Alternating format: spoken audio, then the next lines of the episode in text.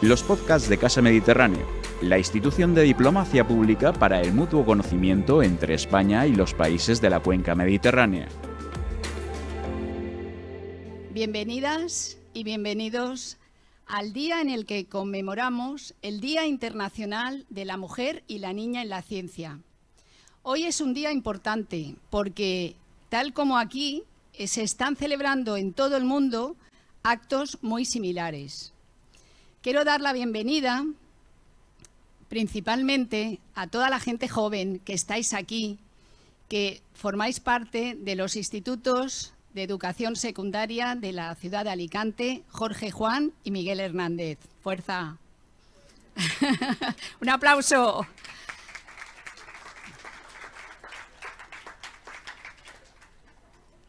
Un aplauso también por quienes se han tenido que quedar, no han podido estar en esta sala, y por quienes están siguiendo este acto a través de video streaming en otros muchos más institutos de la provincia de Alicante. Las jornadas se pueden seguir, como digo, de manera directa a través de este enlace del cual hemos dado amplia difusión y también se va a poder seguir a través de los canales de YouTube, de Spotify y, eh, todos eh, los, eh, los enlaces que tiene este importante lugar, el cual ya voy a presentar la mesa inaugural que está formada por y llamo en primer lugar al director general de este singular espacio, de este importante y bonito lugar de encuentro de culturas que es Casa Mediterráneo. Puede subir don Andrés Perelló Rodríguez.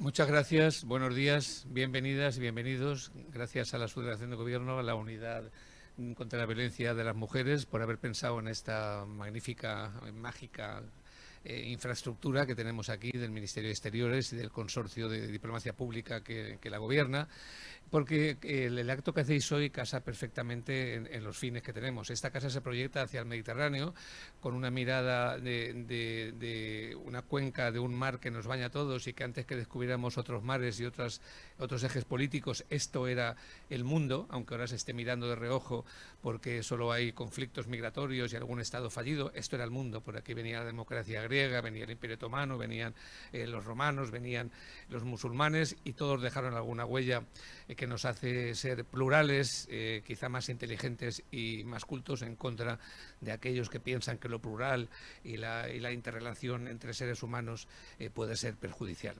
Y digo que se enmarca también porque toda esa cuenca miramos con una mirada educada en la igualdad de género. Fijaros que estamos hoy celebrando un Día Internacional, un Día Internacional que las Naciones Unidas lo plantean en 2016 ¿Y por qué se planteó un internacional de mujeres y de niñas?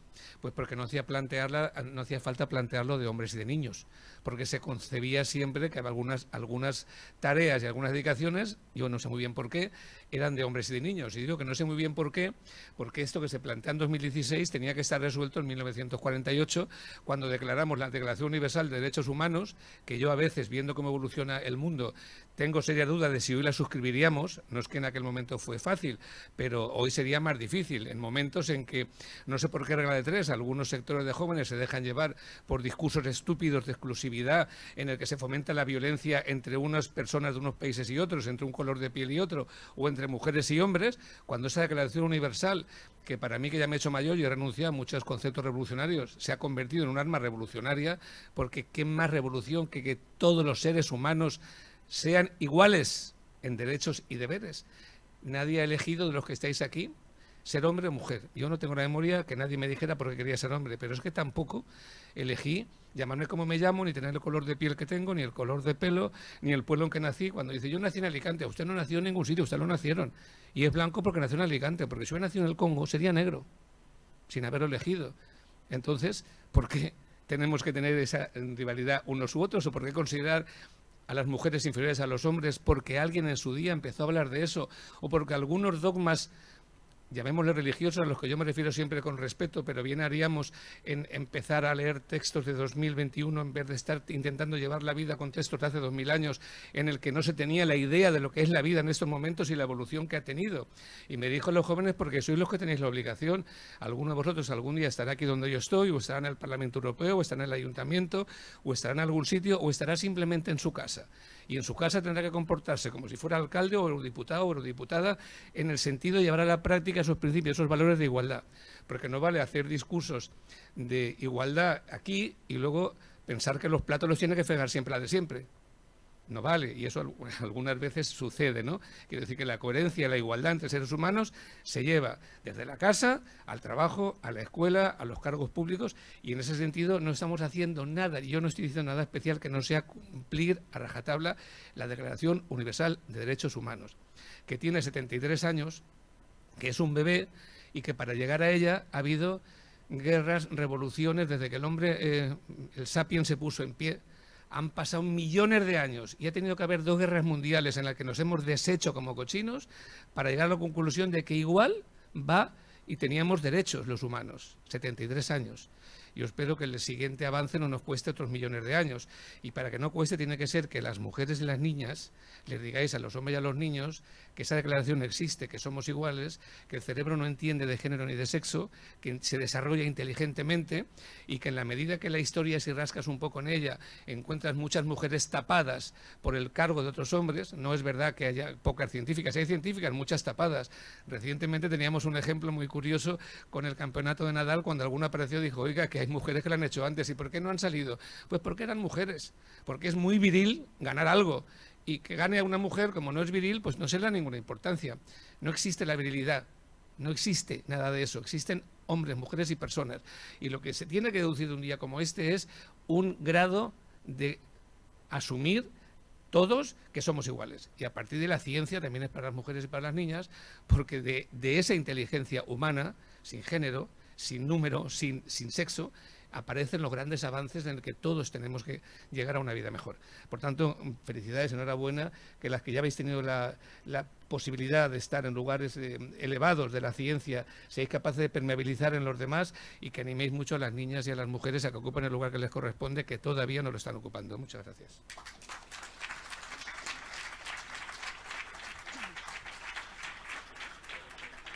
Muchas gracias, maravillosas palabras, con una trayectoria sobre todo de los derechos humanos, esa es la clave. Ahora tiene la palabra la jefa de servicio de la Dirección Territorial, porque la educación es la forma principal para conseguir la igualdad. Tiene la palabra María del Carmen Fernández Marco.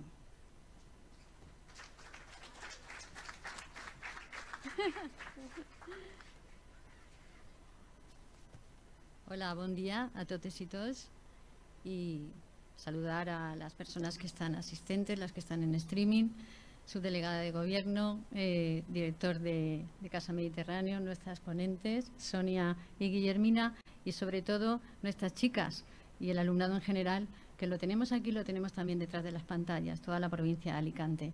Agradecer también a, a Modes su paciencia y su atención como jefa de la unidad y, deciros que es algo muy importante, que estamos en una conmemoración de un día de la mujer y la niña en la ciencia, que habla y que nos deja el objetivo de trabajar por la participación total y el acceso de la mujer a la ciencia.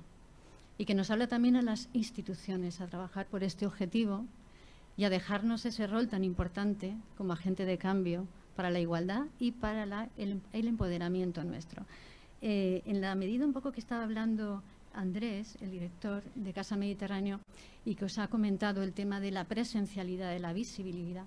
Eh, estaba leyendo el otro día y viendo un documental que se llama ¿Por qué tan pocas? de Carlota Coronado, que es una guionista y directora de este documental. Realmente el documental se llama ¿Por qué tan pocas tecnólogas y científicas españolas a la luz? Habla de la visibilización y dice ¿por qué tan pocas hay pocas o no las vemos? O están escondidas, pasan mucho tiempo de sus vidas invisibles, incluso el recorrido de la historia. Y yo creo que este, este acto es un acto de visibilización. Tenemos que verlas para que nuestras chicas puedan serlo. Tenemos que sacarlas a la luz, decirnos, como nuestras compañeras Guillermina y Sonia, ¿Qué hicieron? ¿Dónde encontraron esa pasión? ¿Cuál fue su recorrido? ¿Qué descubrieron? ¿Qué escribieron? ¿Dónde están? Para poder cambiar esa percepción de la sociedad en la presencialidad de la mujer en la carrera científica. Sabemos que llegan muchas, casi más que hombres, a las carreras, acceden a los eh, doctorados la mitad y nos llegan a las cátedras mucho menos de un cuarto. Y luego a los, a los cargos directivos hay un porcentaje mínimo. Entonces todavía estamos ahí, tenemos mucho camino. Yo quería en este momento también reconocer a todas las mujeres que, visibles o no, nos han traído hasta aquí y esperar que todos los actos de conmemoración de aquí en adelante tengan cada vez menos de extraordinario y sea porque sí que tenemos mucho avanzado en las ciencias, en las letras, en las artes y en todos los ámbitos de la vida. Yo voy a hacerlo corto, voy a, me gusta mucho Ken Robinson, que yo creo que vosotros también hemos pasado muchas veces en, las tutorías. Ken Robinson dice que eh, la pasión es un tesoro, la pasión es la fuente nuestra de crecimiento y que además la crisis real nuestra de la humanidad es no saber detectar nuestras pasiones y que nos pase la vida no solamente sin aprovecharlo, sin, sin saber que la teníamos. Nos anima porque dice que es un factor de crecimiento muy importante y casi definitivo a encontrar esa pasión. Y yo os animo a encontrarla en nosotras, en nuestras hijas, en nuestras alumnas, nuestras vecinas y nuestras compañeras, para que así se produzca realmente el cambio, para verlas, porque si las vemos, lo seremos. Quiero terminar con unos versos que también, dos, que también ha parafraseado muchas veces Ken Robinson, y dice así sobre los sueños y sobre la delicadeza que tenemos que tener por los sueños de los demás. Es de un, de un poeta, de William Billit, y dice, dos, dos versos solo, ¿eh? y he extendido mis sueños bajo tus pies Pisa con delicadeza, pues pisas mis sueños. Y yo creo que muchas niñas extienden sus sueños delante de nuestros pies. Seamos capaces de verlos, seamos capaces de valorarlos, de leerlos y de crearles las oportunidades para que ellas puedan vivirlos. Muchas gracias.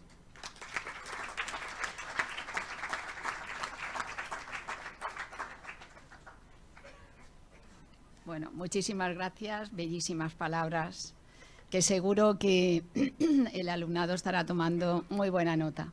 Y ahora mm, tiene la palabra para realmente inaugurar, eh, cerrar esta mesa inaugural, pues una mujer que también tiene muchísimos valores, porque conoce muy bien lo que es la educación por su trayectoria como profesora de educación secundaria. Conoce muy bien las dificultades de las mujeres más vulnerables, como ha sido su trabajo durante largos años en centros penitenciarios y además está rodeada, en estos momentos está en la cúspide, es la representante del Gobierno de España en la ciudad. Es una mujer en un ambiente muy masculinizado, pero que está haciendo una gran labor y suya es esta iniciativa y todos estos actos para visibilizar que las mujeres hemos venido para quedarnos, estamos en plan de igualdad y no merecemos ninguna llevar una vida de maltrato. Ella es la subdelegada del Gobierno en Alicante, Araceli Poblador Pacheco, quien va a inaugurar con sus palabras también esta, esta primera parte y después estaremos ya con nuestras científicas que nos van a contar su experiencia. Araceli Poblador.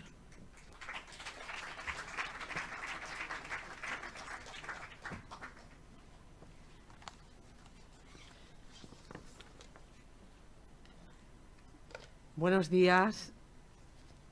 Muchísimas gracias. Eh, en primer lugar, a la Casa del Mediterráneo, al director general, por eh, dejarnos este lugar para recibir aquí al alumnado y celebrar hoy esta, esta conmemoración. Como tú has dicho, este es un lugar eh, y esta es una tierra, un crisol de culturas, un cruce de caminos y hoy, bueno, pues seguramente muchos de los que estáis aquí no conocíais este lugar, ya lo conocéis.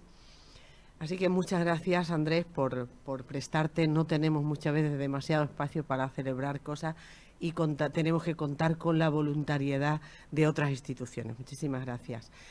Por supuesto, quiero agradecer al Instituto Jorge Juan y al Miguel Hernández, eh, bueno, pues que hayan hoy desplazado a sus alumnos y colaboren con nosotros en esta, eh, en esta actividad, porque, mirar, eh, me dijo a todos vosotros, hoy mm, estamos conmemorando esto, pero también es una actividad fuera del aula, pero es algo que queremos que interioricéis y que aprendáis lo que hoy aquí vais a escuchar. Y muchísimas gracias también a estas dos grandes mujeres, Guillermina López y Sonia, por, por estar hoy aquí con nosotros para compartir, para transmitir, para visualizar lo que hoy queremos eh, hacer aquí. Mirar, antes, gracias Modes por tus palabras, antes me ha dicho, bueno, una mujer, soy la subdelegada del gobierno, pero mirar, eh, subdelegada del gobierno es un paréntesis que ha abierto en mi vida hace tres años, que espero volverlo a cerrar, porque eh, yo por encima de todo he dedicado mi vida eh, a la enseñanza, soy profesora y soy docente y es por lo que siento verdadera pasión. Alguien ha dicho algo que hay que poner pasión en lo que se hace. Ahora la pongo también en la política. Trasladé la pasión de la docencia a la política, era un servicio público el que yo hacía con vosotros, con los alumnos, y ahora lo hago desde la política. Pero por encima de todo, eh, soy profesora, dediqué más de 30 años a esto y, lo voy a seguir haciendo cuando cierre este paréntesis de, la política. Así que después de todos estos agradecimientos, em, pues quiero mm, que hoy celebremos mm, este día que tiene como finalidad de verdad eh, reivindicar la participación plena y equitativa de las mujeres en las carreras científicas, en las carreras que denominamos STEM y en la investigación. Para afrontar los desafíos del siglo XXI necesitamos de verdad romper estereotipos de género. Antes ha dicho Andrés que la inteligencia no tiene género cuando nacemos, pues mm, la inteligencia no sabe si es si eres hombre o eres mujer. Y tenemos que eliminar prejuicios que continúan hoy manteniendo a mujeres y niñas alejadas de eh, sectores relacionados con la ciencia y la investigación, sobre todo cuando se llega, como han dicho antes, a la cúspide y cuando se llega a posiciones de mando. Y quiero mm, de verdad mm, poner en valor que el Gobierno de España es conocedor de este desequilibrio y se enfrenta al mismo, nos enfrentamos desde el Gobierno con determinación y eficacia, siendo una de las prioridades impulsar medidas normativas para identificar y anular las desigualdades de género a través de informes como el de Científicas en Cifras 2021 o el de situación de las jóvenes investigadoras en España, elaborados por el Ministerio de Ciencia e Innovación. Las mujeres tenemos que redoblar esfuerzos, ya lo han dicho aquí los anteriores intervinientes, para superar techos de cristal, desigualdad salarial, suelos pegajosos, afrontar retos de corresponsabilidad familiar, pero mirar, siempre lo hacemos, siempre lo hacemos armadas de entusiasmo, armadas de conocimiento y armadas de inteligencia, no lo olvidéis nunca. Pero para este trascendental desafío necesitamos referentes femeninos, necesitamos referentes femeninos donde inspirarnos, necesitamos aprender de sus historias, de vuestras historias. Tenéis que ser el espejo de futuras generaciones. Aquí en Alicante tenemos el orgullo de contar con reconocidas investigadoras, como hoy con Silvia y con Guillermina. Investigadoras que desde su discreto y continuo esfuerzo están alcanzando logros importantísimos en la ciencia. A todas ellas mi más ferviente agradecimiento por lo que son por lo que serán y por lo que simbolizan.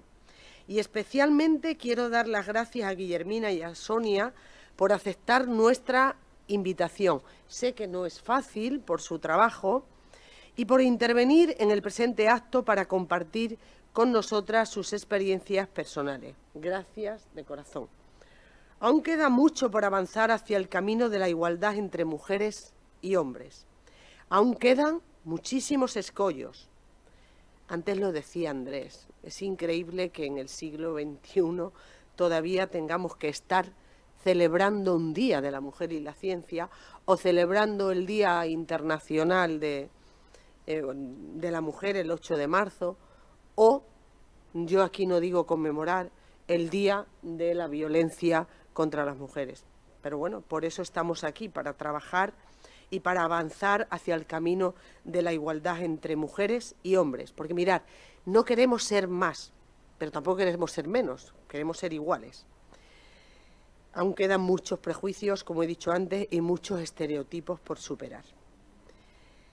También es cierto que estamos ante una generación académica, ante la vuestra, de mujeres con ansias de ocupar su papel predominante en la sociedad que vivimos. A ellas, a vosotros, a todas las mujeres y niñas que apostamos por el aprendizaje, por el conocimiento, apostamos por la ciencia, todo nuestro apoyo y todo nuestro reconocimiento. Y yo voy a parafrasear a Eleanor Roosevelt. Decía, el futuro pertenece a quien cree en la belleza de sus sueños.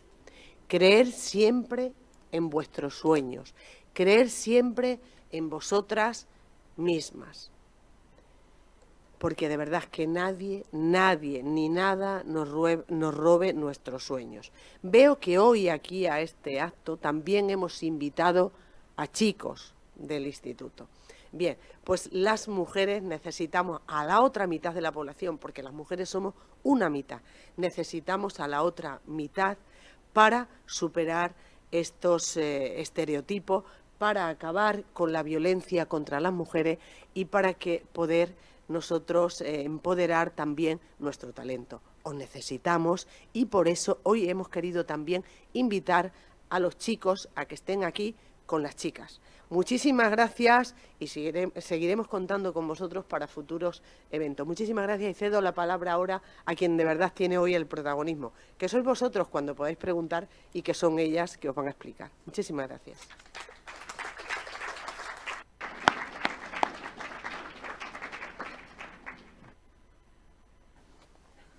Bueno, y con estas palabras queda inaugurada ya la, jornada. Muy bien. Bueno, pues nada, em, os habéis dado cuenta que yo no me dedico a las presentaciones. Y fruto de, los nervios del inicio, se me ha olvidado decir que nos falta la presentadora del acto, que ha tenido que quedar en casa aislada por la pandemia terrible que tenemos. Entonces lo estaría haciendo muy bien, ella es periodista, es Esmeralda Marugán, es amiga y había, se había comprometido a venir, así que Esmeralda, ponte bien, ponte bien pronto y, ven a hacer lo que tú sabes hacer también. Bueno, y ahora yo voy a dirigiros unas breves palabras en relación eh, como, como jefa de la unidad contra la violencia sobre la mujer. Y hay quien se pregunta, bueno, ¿y qué tiene que ver lo de la violencia sobre la mujer y la desigualdad?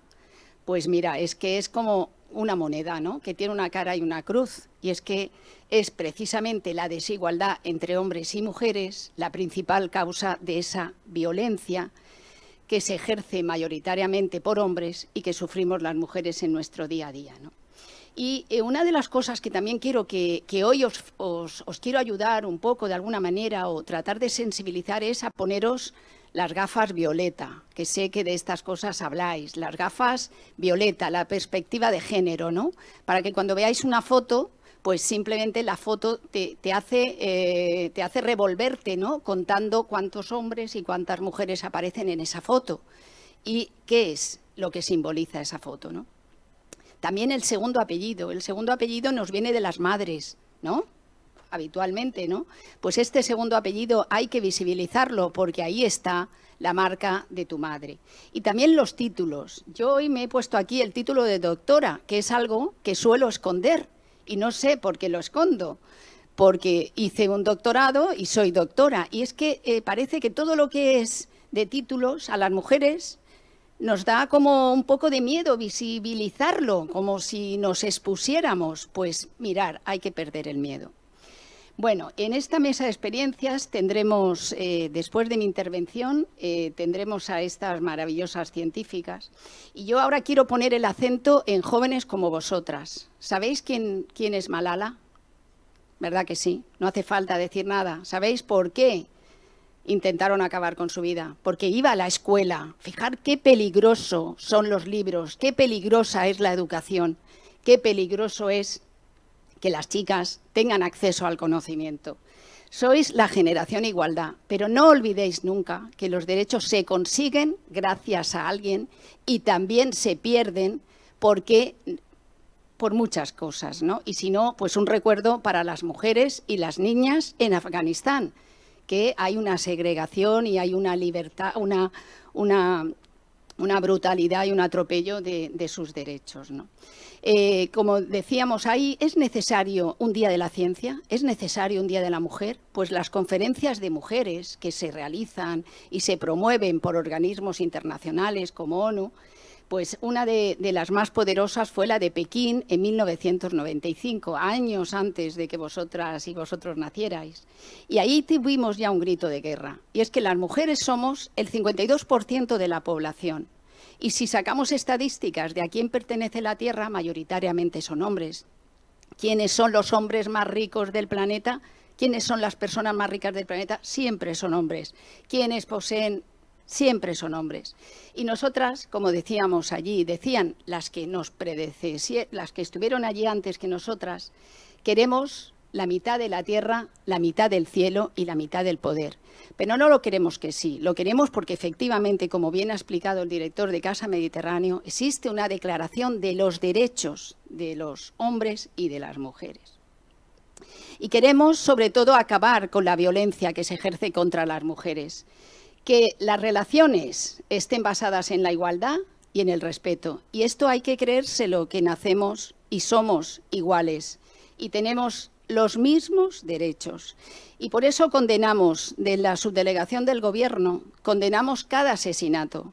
Os quiero recordar que hace unos días apareció el cadáver de una niña de 17 años, de Claudia, en Totana, que había sido asesinada por un tipo que creía que ella era de su propiedad y acabó con su vida con 17 años. Es la tercera víctima mortal este año. 44 el año pasado, cuatro en nuestra provincia. Son cifras absolutamente demoledoras. Y para acabar con la, violencia, como bien decía la subdelegada, hay que acabar con los estereotipos de género que normalizan esa violencia y que ya se ejerce en todos los medios. La subdelegada es la jefa de las fuerzas y cuerpos de seguridad del Estado. Es decir, dirige a la Policía Nacional, dirige a la Guardia Civil y creedme que la violencia que se ejerce contra las mujeres es muchísima en nuestra provincia. No solo la física, no solo los asesinatos, también las humillaciones, el acoso, la violencia digital. No podéis, no debéis tolerar desde el minuto uno. La pandemia nos ha traído unas evidencias y es que eh, las mujeres están en primera línea, estamos en primera línea, trabajadoras esenciales en la seguridad, en los servicios de salud, en los servicios para la protección de las víctimas de violencia de género, en los supermercados, conduciendo camiones, aviones, haciendo absolutamente las mismas tareas que los hombres, porque los oficios no tienen género. Ningún oficio tiene género. Así que vamos a, trabajar para que tengan igual reconocimiento el trabajo cuando lo hace una mujer que lo hace un hombre, porque los sindicatos, y agradezco la presencia aquí de la representante de Yaisel, la representante de UGT, siempre nos están diciendo que sí, que las mujeres tienen mucho trabajo, pero las condiciones del empleo son peores porque tienen los trabajos más precarios, los que cobran menos, los que tienen, eh, cuando, cuando las eh, eliminan del mercado laboral en peores condiciones. Las mujeres no queremos trabajo, trabajo ya tenemos dentro y fuera de la casa. Lo que queremos, como decían antes, es esa corresponsabilidad de hombres y hombres. Así que hoy tenéis una oportunidad muy buena, porque el futuro es donde vais a pasar el resto del tiempo, para elegir oficio, pero también para elegir a la persona o a las personas con quienes os vais a rodear. Y eso ellas nos van a dar muchas pistas. Esta es una foto del G20. Se pueden contar y nos sobran dedos de una mano para ver mujeres. Las gafas, por favor, las gafas violeta. ¿Dónde están las mujeres? Donde se manda, hay hombres. Donde no se manda, hay mujeres. Si se paga bien el puesto, hay hombres. Cuando se paga peor, hay mujeres. Es así de fácil y a darle la vuelta. Por eso tenemos que seguir haciendo un día de la ciencia, pero también el Día de la Igualdad Salarial, porque tenemos que trabajar 53 días más al año para cobrar lo mismo que cobran los, hombres de término medio. O el Día Internacional de la Mujer, porque a las mujeres no nos pueden borrar con el ellas, el ellos, el ellos, el illis y el hoyos.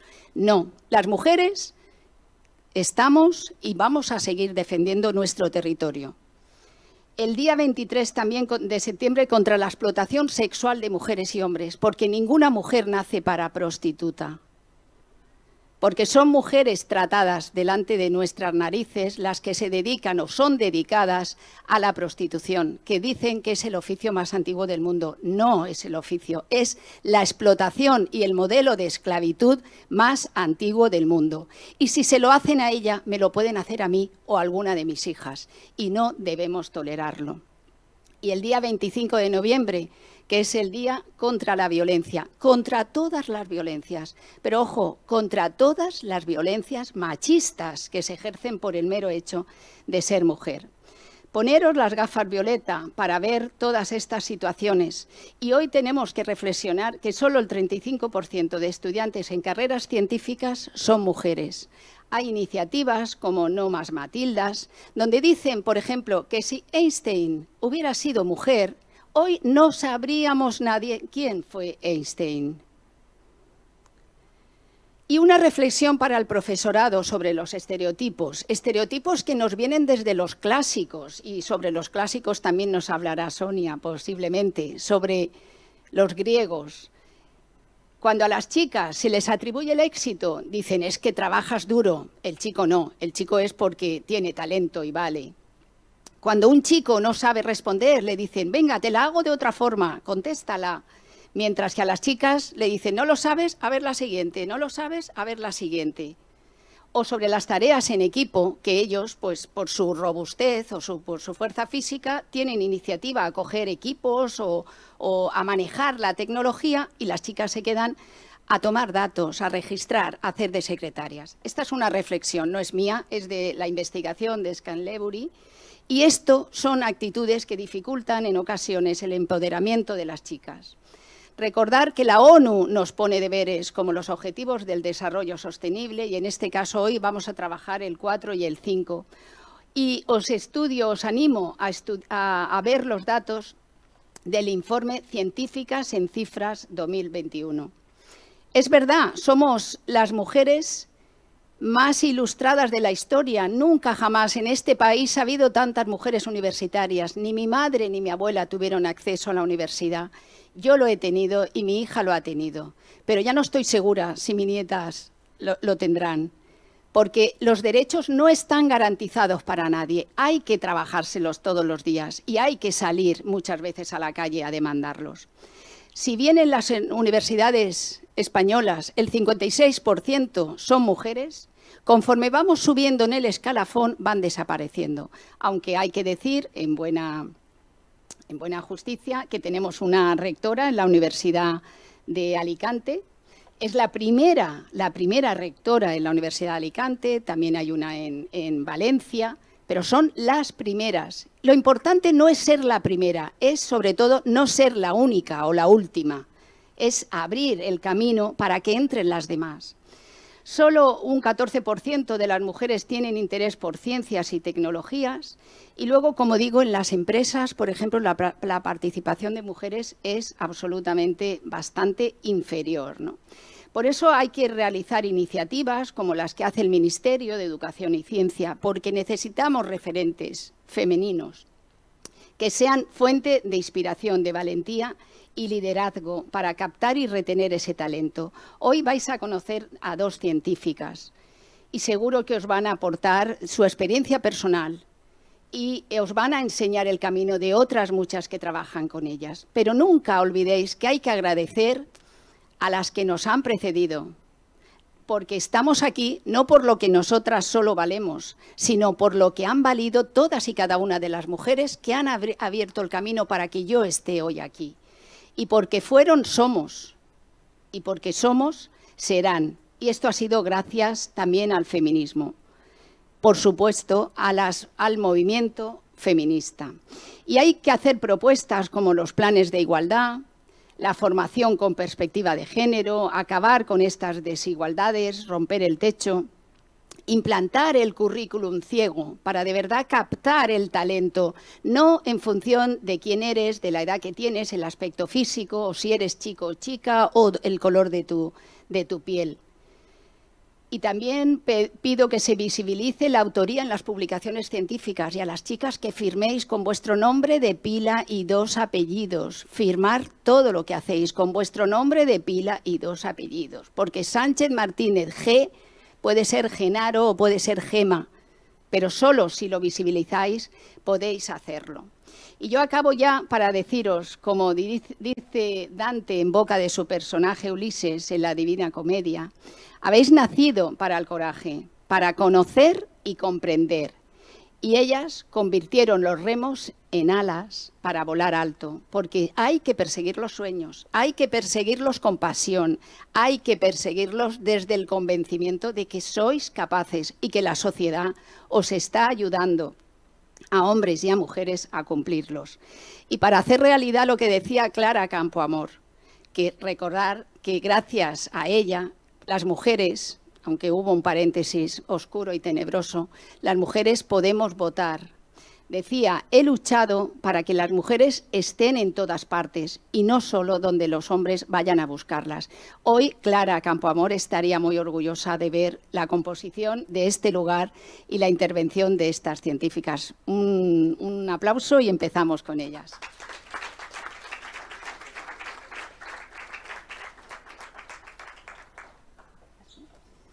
Vamos a empezar, como no tengo a Esmeralda, mi amiga la periodista que hace de maestra de ceremonias, pues lo voy a hacer yo, ¿vale? Vamos a empezar esta mesa de experiencias con dos mujeres científicas, con dos mujeres de una talla intelectual que vais a, intelectual y también algo muy importante y humana que vais a conocer enseguida. Guillermina López Bendito nació en la República dominicana y ella dice que fue en, época de huracanes, en ese momento el huracán que azotó el lugar donde, donde su madre estaba de parto, yo soy matrona, yo me, me, sitúo muy bien en ese ambiente y ella dice que el huracán Eloísa ya cuando nació, pues que quizás por eso le asusta tanto el viento, ¿no? Pero sobre todo es una apasionada de, de la investigación, de buscar respuestas y cuando no las encuentra, pues las, las, las hace ella, ¿no? Estudió biología en la Universidad de, Alicante y pronto empezó en, el Instituto de Neurociencias. Hizo una tesis doctoral sobre el cerebro, sobre todo vais a ver la parte del cerebro que le interesa mucho, que es el tálamo, y también eh, es una trabajadora incansable. ¿no? Ha estado en Oxford, luego vino a España, sacó la plaza, es madre de dos hijos. Casi nunca en las presentaciones que vamos de hombres nos dicen si tienen hijos. Nunca nos lo dicen. No lo sé por qué, pero a nosotras sí nos gusta reflejar que son científicas, pero también son madres. Pero ella también habla de que tiene un compañero de vida y un equipo de trabajo fantástico. Voy a necesito una ayuda técnica para conectar ese vídeo que pone ahí en YouTube. Por favor, puede acercarse ahí y es una científica alicantina que está en la élite, está en lo más alto. Recientemente, bueno, tiene muchísimas distinciones, pero la Organización Europea de Biología Molecular pues la ha reconocido como una integrante y es una de las tres españolas que está en esta importantísima red. Hay que decir que en el Instituto de Neurociencias, que es de también participa la Universidad Miguel Hernández de Elche, hay un talento y hay unos equipos que son punteros. Eh, Guillermina, pero hay muchísimas más, sin desmerecerla a ella. Voy a, permitir ahora, cuando el técnico me ayude, a poner un breve eh, vídeo para que nos va a sintetizar un poquito lo que ella hace, que va a ser muy, es muy bonito, y después ella ya tendrá la palabra para contarnos su experiencia, su trayectoria, su estilo de vida y, y bueno, que toméis nota.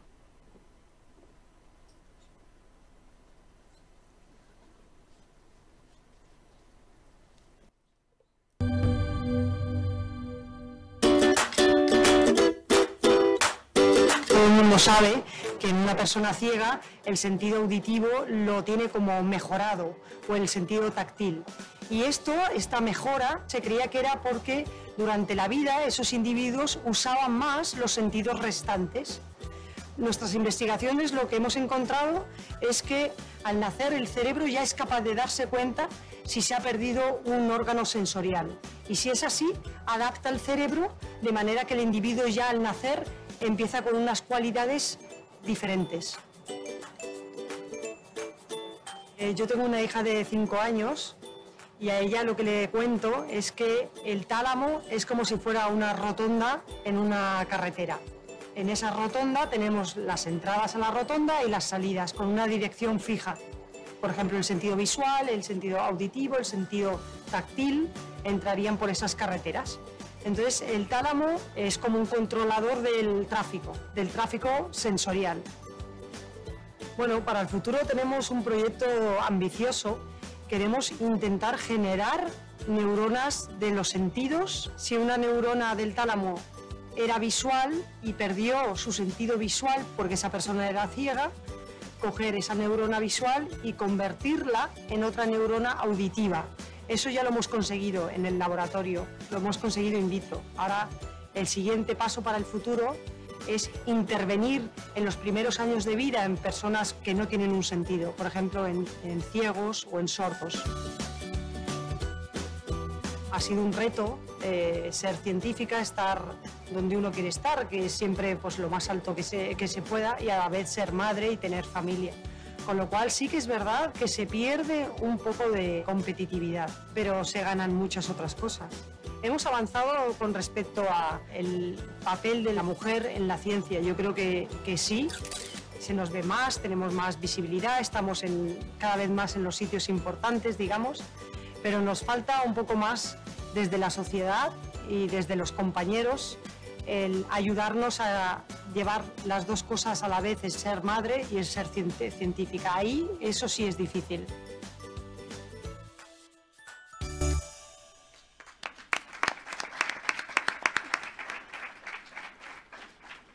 Bueno, adelante. Muchísimas, muchísimas gracias por haber aceptado. Sí.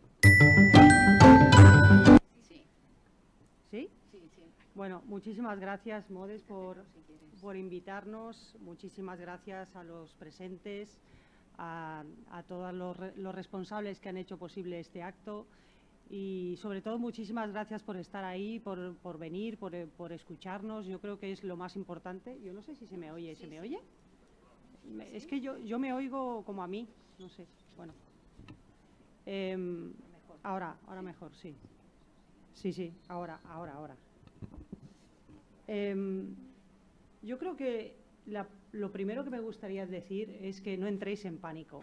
Creo que esto es lo más importante, porque también en actos como este, donde se traen referentes como nosotros, como nosotras, que intentamos hacer lo que nos gusta, también se puede crear una sensación de tengo que saber qué es lo que me gusta ya y tengo que saber cuál es mi pasión ya y ya he perdido tiempo y llego tarde. Yo creo que primero tranquilidad. O sea, lo que yo os voy a contar digamos, es lo que yo creo que nos ocurre a la mayoría.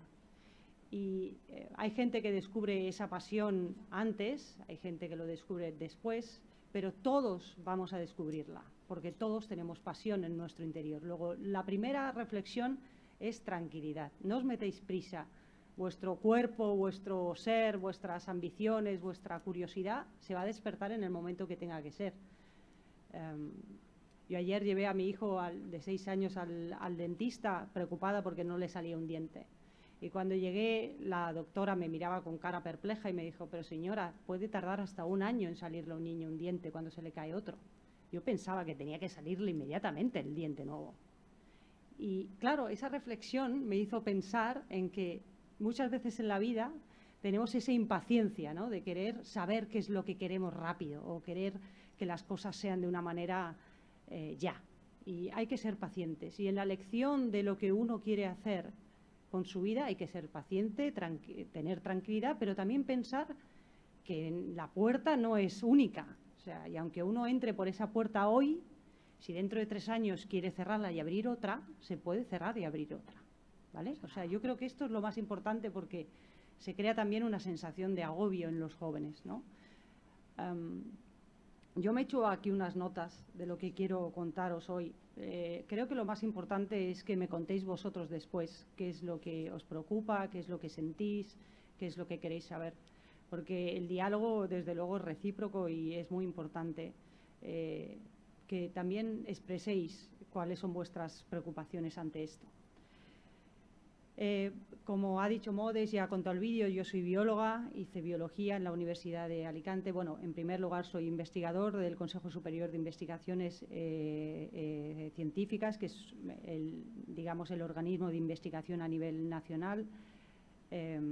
conseguí la posición de investigador científico con 31 años, tengo 46 años ahora.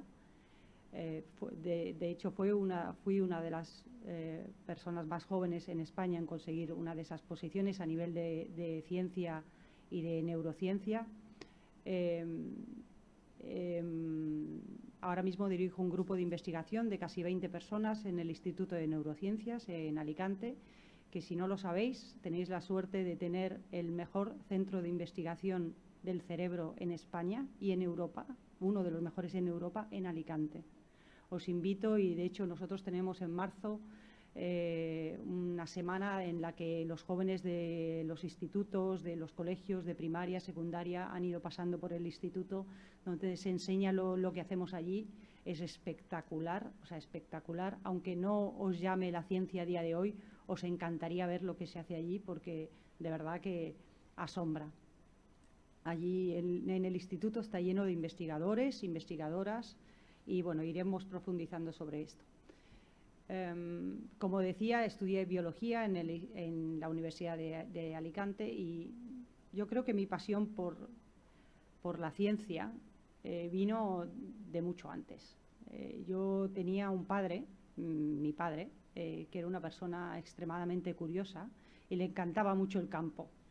Entonces, todos los domingos, en contra de nuestra voluntad, me sacaba a mí y a mis hermanos a recoger agua y a mm, investigar en el campo y nos armaba con mm, eh, lupas, botes para coger bichos, etcétera. Y todos los domingos, pues, teníamos que irnos al campo, por allí, por Sella, Polov y todos estos sitios para, para investigar. Bueno, ahora visto en perspectiva, eh, aquello fue maravilloso y eh, para más INRI, hago lo mismo con mis hijos ahora. Eh, creo que es muy importante este aspecto porque dentro de os preguntaréis, bueno, ¿y qué es lo que necesito yo para hacer una para ser científica o elegir una, una disciplina como la ciencia? Es ese es uno de los primeros puntos, tener una curiosidad infinita, querer descubrir, querer investigar, conocer nuestro entorno, el por qué somos así, etcétera, etcétera. Y eso, bueno, a mí me vino desde pequeña y gracias a mi padre y aquellos salidas al campo, yo creo que empezó todo ahí. Después, encontrarme con una profesora de biología espectacular. Entonces, ah, desde aquí también quiero dar las gracias a los profesores y a los maestros, porque creo que hacéis una labor impresionante y creo que también vosotros estáis transmitiendo este cambio, este cambio que estamos viendo a nivel ya de hace varios años, de cómo se visibiliza a la mujer y en que no hay brecha de género. Y yo creo que los profesores, y lo sé, estáis haciendo una labor increíble ahí. Em, entonces, ahí yo encontré a esta profesora de biología, yo pues tendría 14 años, una cosa así, y me fascinó cómo nos describía, cómo nos contaba, cómo nos decía, cómo era el cuerpo humano, cómo eran los animales, etcétera, etcétera. Y eso se combinó, pues bueno, ya tenía claro que quería ser bióloga y bueno, y en el último curso de biología apareció un señor un día em, que parecía muy, muy, muy, muy majo y mm, que venía del Instituto de, Neurociencias y nos dijo que tenía unas plazas libres, digamos, para el, para el verano, para ir al instituto y, bueno, y mirar lo que, lo que se hacía allí. Y yo fui, y fui ese verano y, bueno, lo que vi allí, pues hace bastantes años, pero ya lo que se hacía en el Instituto de, Neurociencias y más que nada para mí era el, el, pues el mirar por un microscopio, el empezar a observar, a ver cosas que no conocía, pues todo eso a mí me produjo pues una pasión loca por dedicarme a, la ciencia. Em, podía haber sido la neurociencia como podía haber sido la cardiología. Dio la casualidad de que aquel señor que vino era de neurociencias. ¿Podía haber sido otra rama de la investigación? Pues seguramente sí. Ahora yo no lo concibo, por supuesto, porque me he dedicado, llevo 20 años dedicándome a estudiar nuestro cerebro, cómo se comporta, sobre todo cómo se forma, porque nuestra investigación viene desde el desarrollo, cómo se forma nuestro cerebro desde estadios prenatales hasta estadios postnatales. Y esa es nuestra investigación. Entonces, de ahí me metí a hacer una tesis doctoral, cada vez mi pasión y mi curiosidad aumentaba. Ya tenía claro que quería ser investigadora, pero tenía claro que quería ser investigadora hasta el final. Yo quería tener mi laboratorio, tener mi, libertad para decidir en qué quería trabajar, en qué quería investigar y mi curiosidad hasta dónde quería ir. Después me fui a Inglaterra, hice un postdoctoral. Aquel momento fue bastante difícil porque ahora se da mucho más inglés del que se daba antes, pero yo cuando me tuve que ir a Inglaterra con 25 años, pues os puedo decir que sabía decir hello y my name is y poco más. Y claro, yo tenía que llegar a Inglaterra y no solamente hablar inglés, sino demostrar que la tesis doctoral y el conocimiento que había adquirido era importante y servía para algo. Me estaban contratando en un laboratorio para que yo hiciera un trabajo. Entonces, aquel, aquel tiempo me acuerdo que me pasé varias semanas llorando en Oxford porque no entendía nada y porque, bueno, me costó mucho pues entrar en, en la dinámica. Segundo punto importante, infinita curiosidad. Segundo, la perseverancia. La perseverancia. Para mí es uno de los aspectos más importantes que tenemos que tener en la vida, pero para la investigación más. ¿Por qué? Porque la frustración, esto no sale como yo quería, estos experimentos no funcionan, o tengo que demostrarme a mí mismo que puedo, que puedo hablar en público en inglés, que puedo hacer las cosas, que puedo, aunque venga de mucha miel y esté en Oxford, voy a poder conseguirlo. Eso es perseverancia, es fuerza de voluntad de levantarse una y otra vez. Entonces, eso hay que tenerlo, tanto las mujeres como los hombres, todos. Y bueno, y después de mi paso por Inglaterra, en la que las cosas me fueron bastante bien, demostré muchas cosas, publiqué muchos artículos, eh, me lo pasé muy bien. Después de todo aquello, pues regresé a España. Yo sabía que quería volver a España, quería traer el talento de vuelta y conseguí un, contrato Ramón y Cajal, que es uno de los contratos también más prestigiosos que hay para reincorporación, y volví aquí. 31 años. Em, conseguí mi plaza por el Consejo Superior de Investigación, empecé mi laboratorio y yo ya quería ser madre, ya tenía ganas de ser madre. Entonces, bueno, pues lo decidí. Lo decidí en un momento en el que estaba subiendo mucho. Arriesgado lo era, pero para mí en aquel momento, y cuando me quedé embarazada, te cambia, te cambia, te cambian muchas cosas. Y una de las cosas que me cambió es la perspectiva. Es decir, yo seguía teniendo la misma ambición, yo quería seguir estando en, en, las posiciones más altas, ser reconocida, ser, pero quería ser madre por encima de todo. Entonces, pues bueno, lo hice eh, y aquí viene también otro punto muy, muy importante y es que eh, necesitas ayuda. Cuando quieres seguir tu ambición y quieres mm, seguir con un grupo de investigación y que a nivel internacional ser, reconocida, yo tengo que viajar, tengo que salir, tengo que ir a sitios a dar conferencias, dirijo un grupo de investigación, tengo que publicar, son muchas cosas que requieren eh, muchísimo em, trabajo. Tener una persona al lado tuyo que te ayude es fundamental, es crucial, de hecho es lo que determina que yo haya sido capaz de llegar hasta donde estoy es haber conocido a mi marido y a mi pareja, que podía haber sido mi madre o podía haber sido cualquier otra persona, que sea generosa y que ayude a que tú triunfes. Porque las dos cosas a la vez es difícil. Y yo ahí tuve que elegir y La elección no fue esto o lo otro, la elección fue crear tus prioridades. Y yo eso lo voy a decir aquí, y es verdad, y lo siento así. Yo primero soy madre, después soy mujer y después soy científica, ¿vale? Y esto es muy importante porque no voy a ser científica pasando por cualquier cosa a todo costo. No lo voy a hacer. O sea, eso yo lo tenía muy claro. Y yo creo que esto es importante para que veáis que no es que hay que tomar una elección, decir, bueno, pues ya lo voy a dejar, no voy a seguir más, porque esto yo lo veo en la gente que está alrededor mío, de mis estudiantes, tienen esta preocupación muy importante, sí, te vemos a ti, vemos todo lo que has pasado, lo difícil que es, pero se puede hacer, se puede hacer. Yo soy feliz, tengo mis dos hijos de nueve y seis años, soy investigadora a nivel internacional, eh, eh, soy reconocida a nivel internacional, estoy haciéndolo en mi pasión, lo que me gusta pero he necesitado ayuda. Y ayuda y pedir ayuda no es malo, es importante. O sea, claro que sí. Y los hombres que han llegado a posiciones de alto eh, posicionamiento es porque tienen ayuda. O sea, no pasa nada, es lo mismo. ¿Vale? Entonces yo creo que esto era, es muy importante.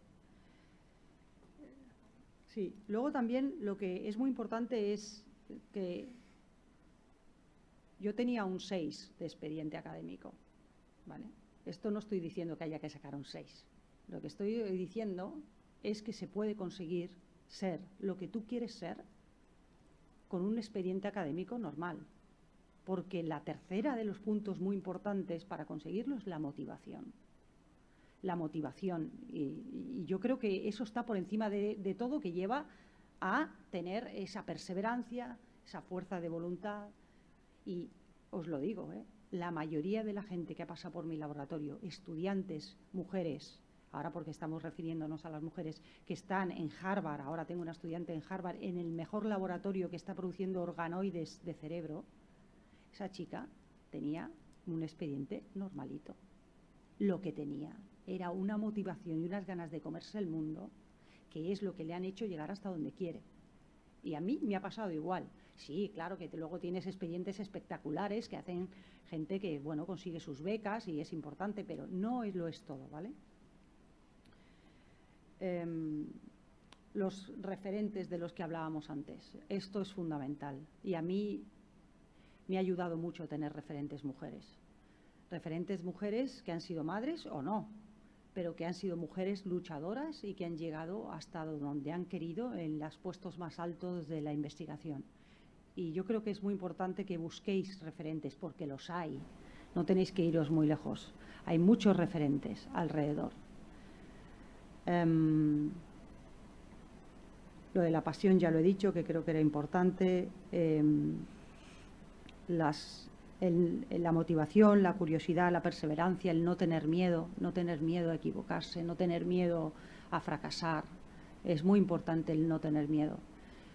Em, el otro día, ayer o antes de ayer, eh, no sé si conocéis a Jane Goodall, la primatóloga tan importante. Tiene un vídeo que le hizo la BBVA de su visita a nuestro país. Bueno, os invito a que lo veáis porque es que es espectacular. A mí me ponía yo llorando y los pelos de punta, o sea, tenéis que verlo. Está en, está en YouTube y ella cuenta su experiencia desde sus 85 años, también tiene una parte hacia las niñas, hacia las mujeres, la ciencia, pero también hacia la vida, hacia todo, cuáles son los valores, etcétera. Y lo vi con mi hija de nueve años. Yo decía, bueno, cinco minutos se levanta.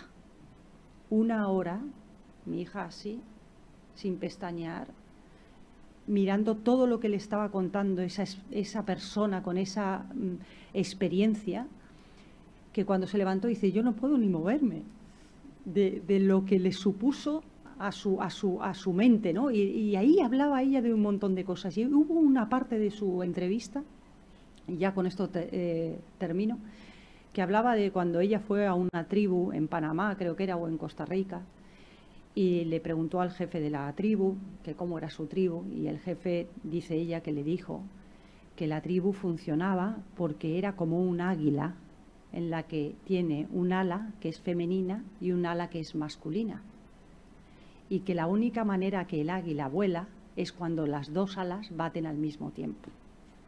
Y ella decía, esto es la mejor ilustración de lo que es la vida y lo que tenemos que conseguir en la vida, la igualdad.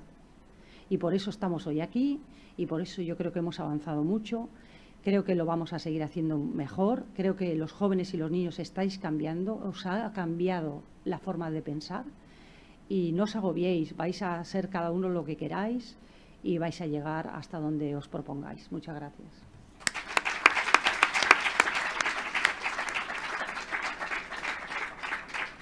Bueno, mm, preciosa, preciosas palabras, precioso testimonio, bueno, y el, y el broche de oro con esa definición de las, de las dos águilas. Yo, yo me planteaba, ¿cómo hablarles también a los chicos de que están aquí, de que es importante que estén, de que, de que, de que se sientan también protagonistas de este Día de la Ciencia, de la niña y de la mujer en la ciencia. Y creo que en ese ejemplo, eh, Guillermina y la frase de la primatóloga de Jane Goodall está, está más que dicho. Bueno, ahora tiene la palabra, gracias Guillermina, de verdad no sé cómo agradecértelo, ha sido muy, muy bonito, muy emocionante porque sobre todo eres una mujer de carne y hueso, madre, y que tienes tus prioridades y, pides ayuda, que es muchas veces lo que nos falta a veces, pedir ayuda, ¿no? Bueno, y ahora tiene la palabra la doctora Sonia Gutiérrez Lloret.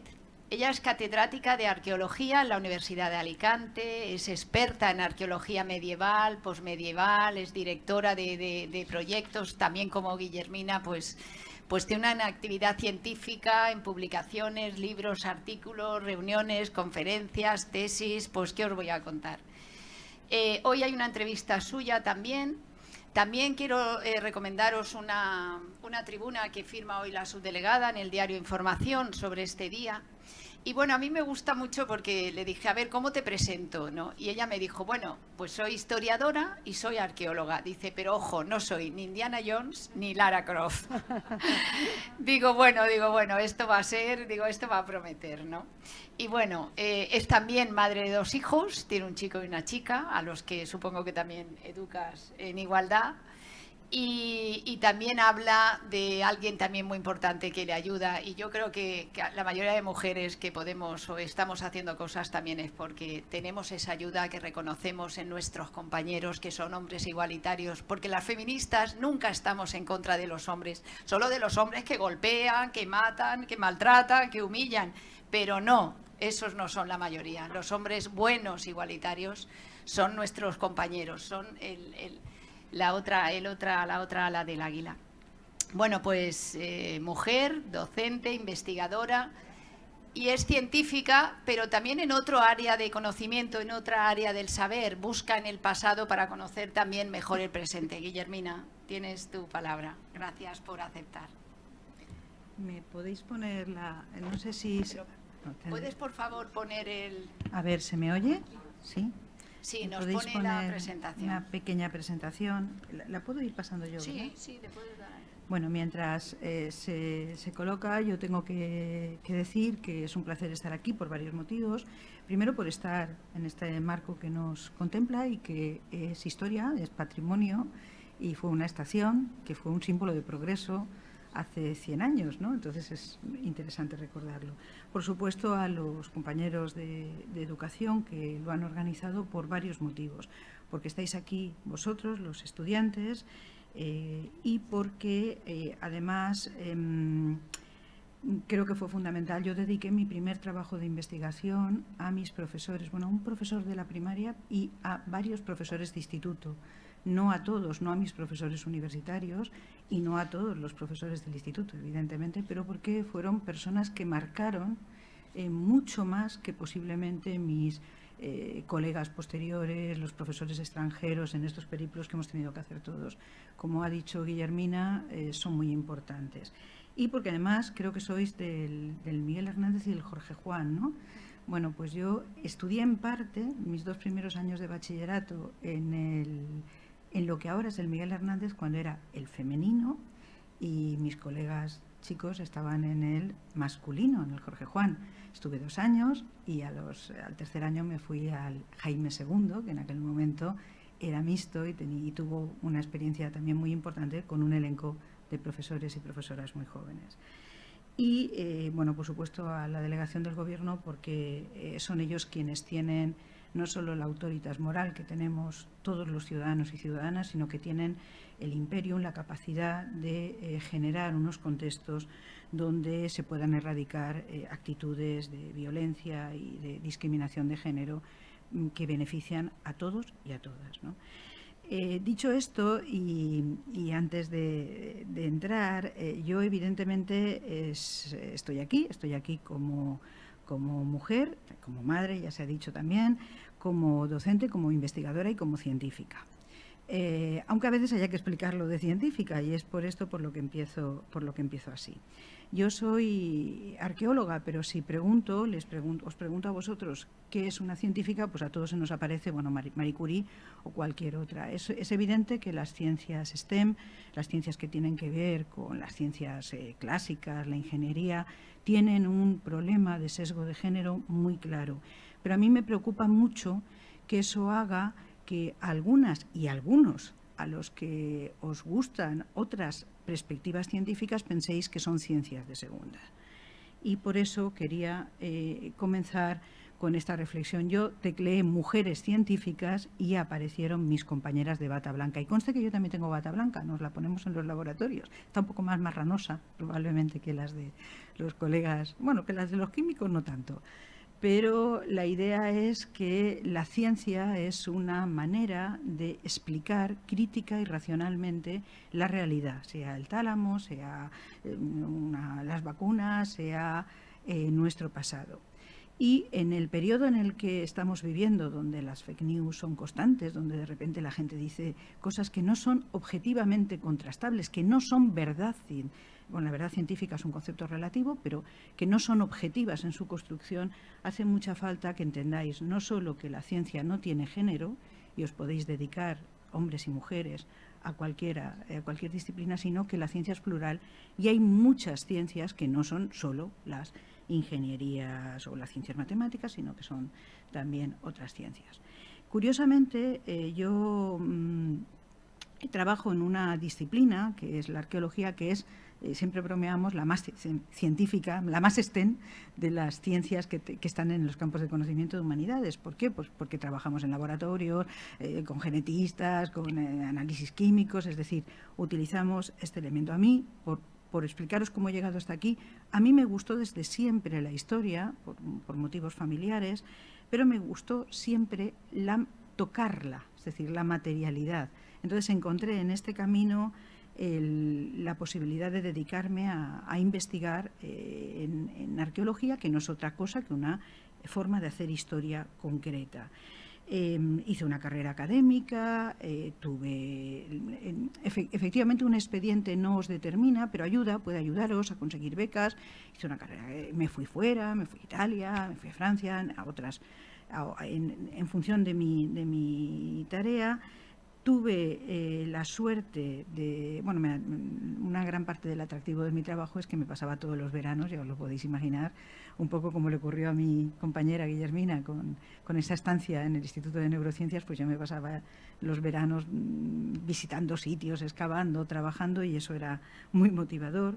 Tuve la suerte, eh, porque eso sí es suerte, pero es muy importante, de tener un director eh, de investigación muy inusual, porque yo soy le llevo unos años a Guillermina, soy mayor y mis hijos también son más mayores y en mi época pues los catedráticos eran varones y eran decidían.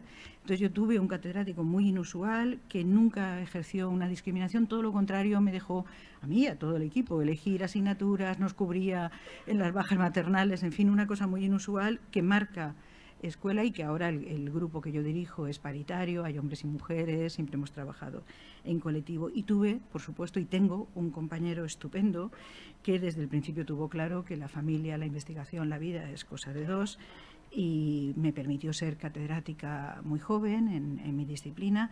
Para que os hagáis una idea, en, arqueología en aquel momento, que era una, una, disciplina en la que había más mujeres que en otras, ¿eh? con todo.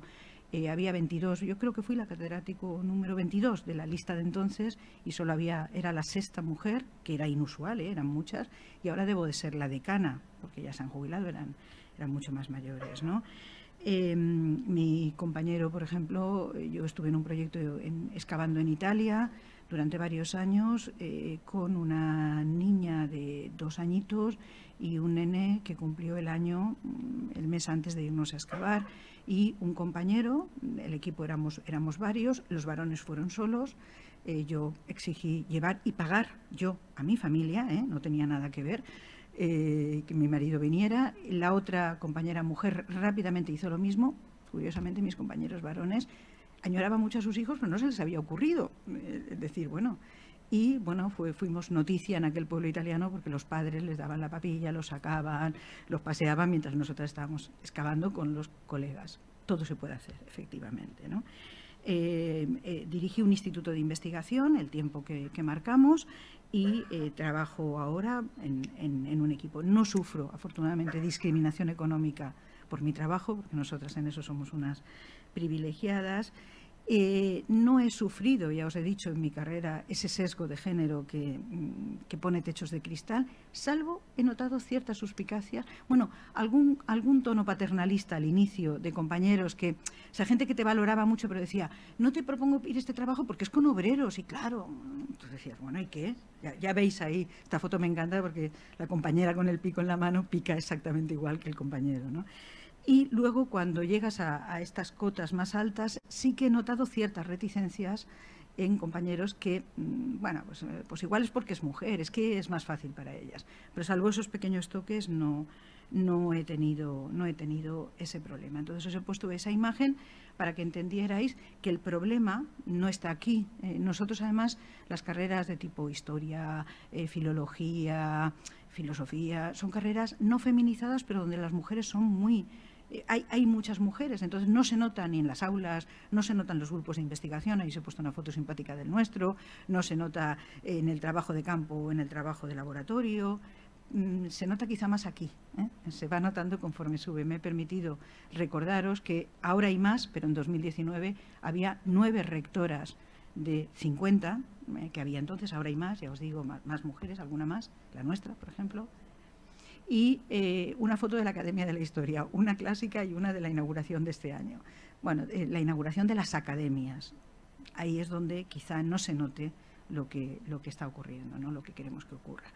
Eh, en mi campo de estudio, ya os digo que yo soy historiadora, soy arqueóloga, pero los arqueólogos somos historiadores, mm, se da una, peculiaridad respecto a lo que hemos visto, y es que nosotros abordamos, evidentemente, el reto de, visibilizar a las mujeres como referente. Es decir, hay mujeres que han hecho historia, que han sido historiadoras o arqueólogas o, filósofas muy importantes, pero también eh, hacer el hincapié en hacer la historia de las mujeres, es decir, visibilizar a las mujeres en la historia, muchas de ellas invisibles, como veremos, estableciendo una perspectiva de género, pero también eh, analizar cómo se ha construido eh, en la ciencia y en la historia, en la explicación de nuestro pasado, que es lo que nos permite entender nuestro presente y esperemos transformar nuestro futuro, cómo se ha concebido mm, los roles, los, estereotipos de género y cómo los proyectamos, porque la feminidad y la masculinidad son construcciones sociales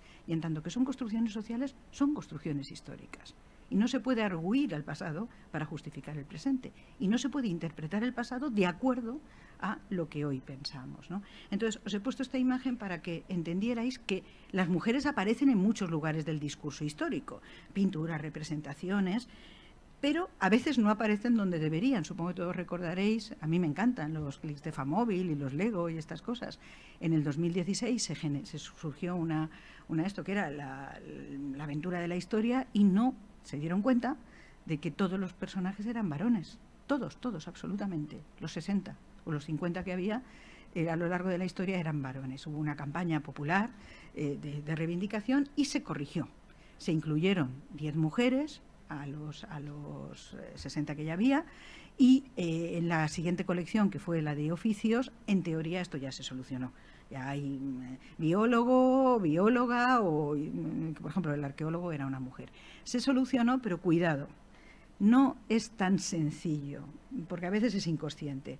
Aquí os lo he puesto con toda la intención, como ya os digo que me gustan mucho, eh, y he tenido que tunear mujeres a lo largo del tiempo para, para para jugar con que las mujeres aparecen, fijaros, el arqueólogo, el topógrafo, el arquitecto, digo porque son tres, tres aspectos con los que yo trabajo directamente. Frente a, eh, como veis, las princesas, que también nos pueden gustar, ¿por qué no? A nosotros, a, nosotras y a nosotros, ¿por qué no? Eh, pero curiosamente hay un kit de chicas de compras con colores rosas. Entonces, estas cosas proyectan tanto como el hecho de que no haya mujeres en la ciencia, no hay mujeres en ciertas profesiones, profesiones ¿no? Había enfermeras, pero los médicos eran varones, había cocineras, pero los chefs son varones, ¿no? Entonces, eh, contra eso hay que, hay que luchar.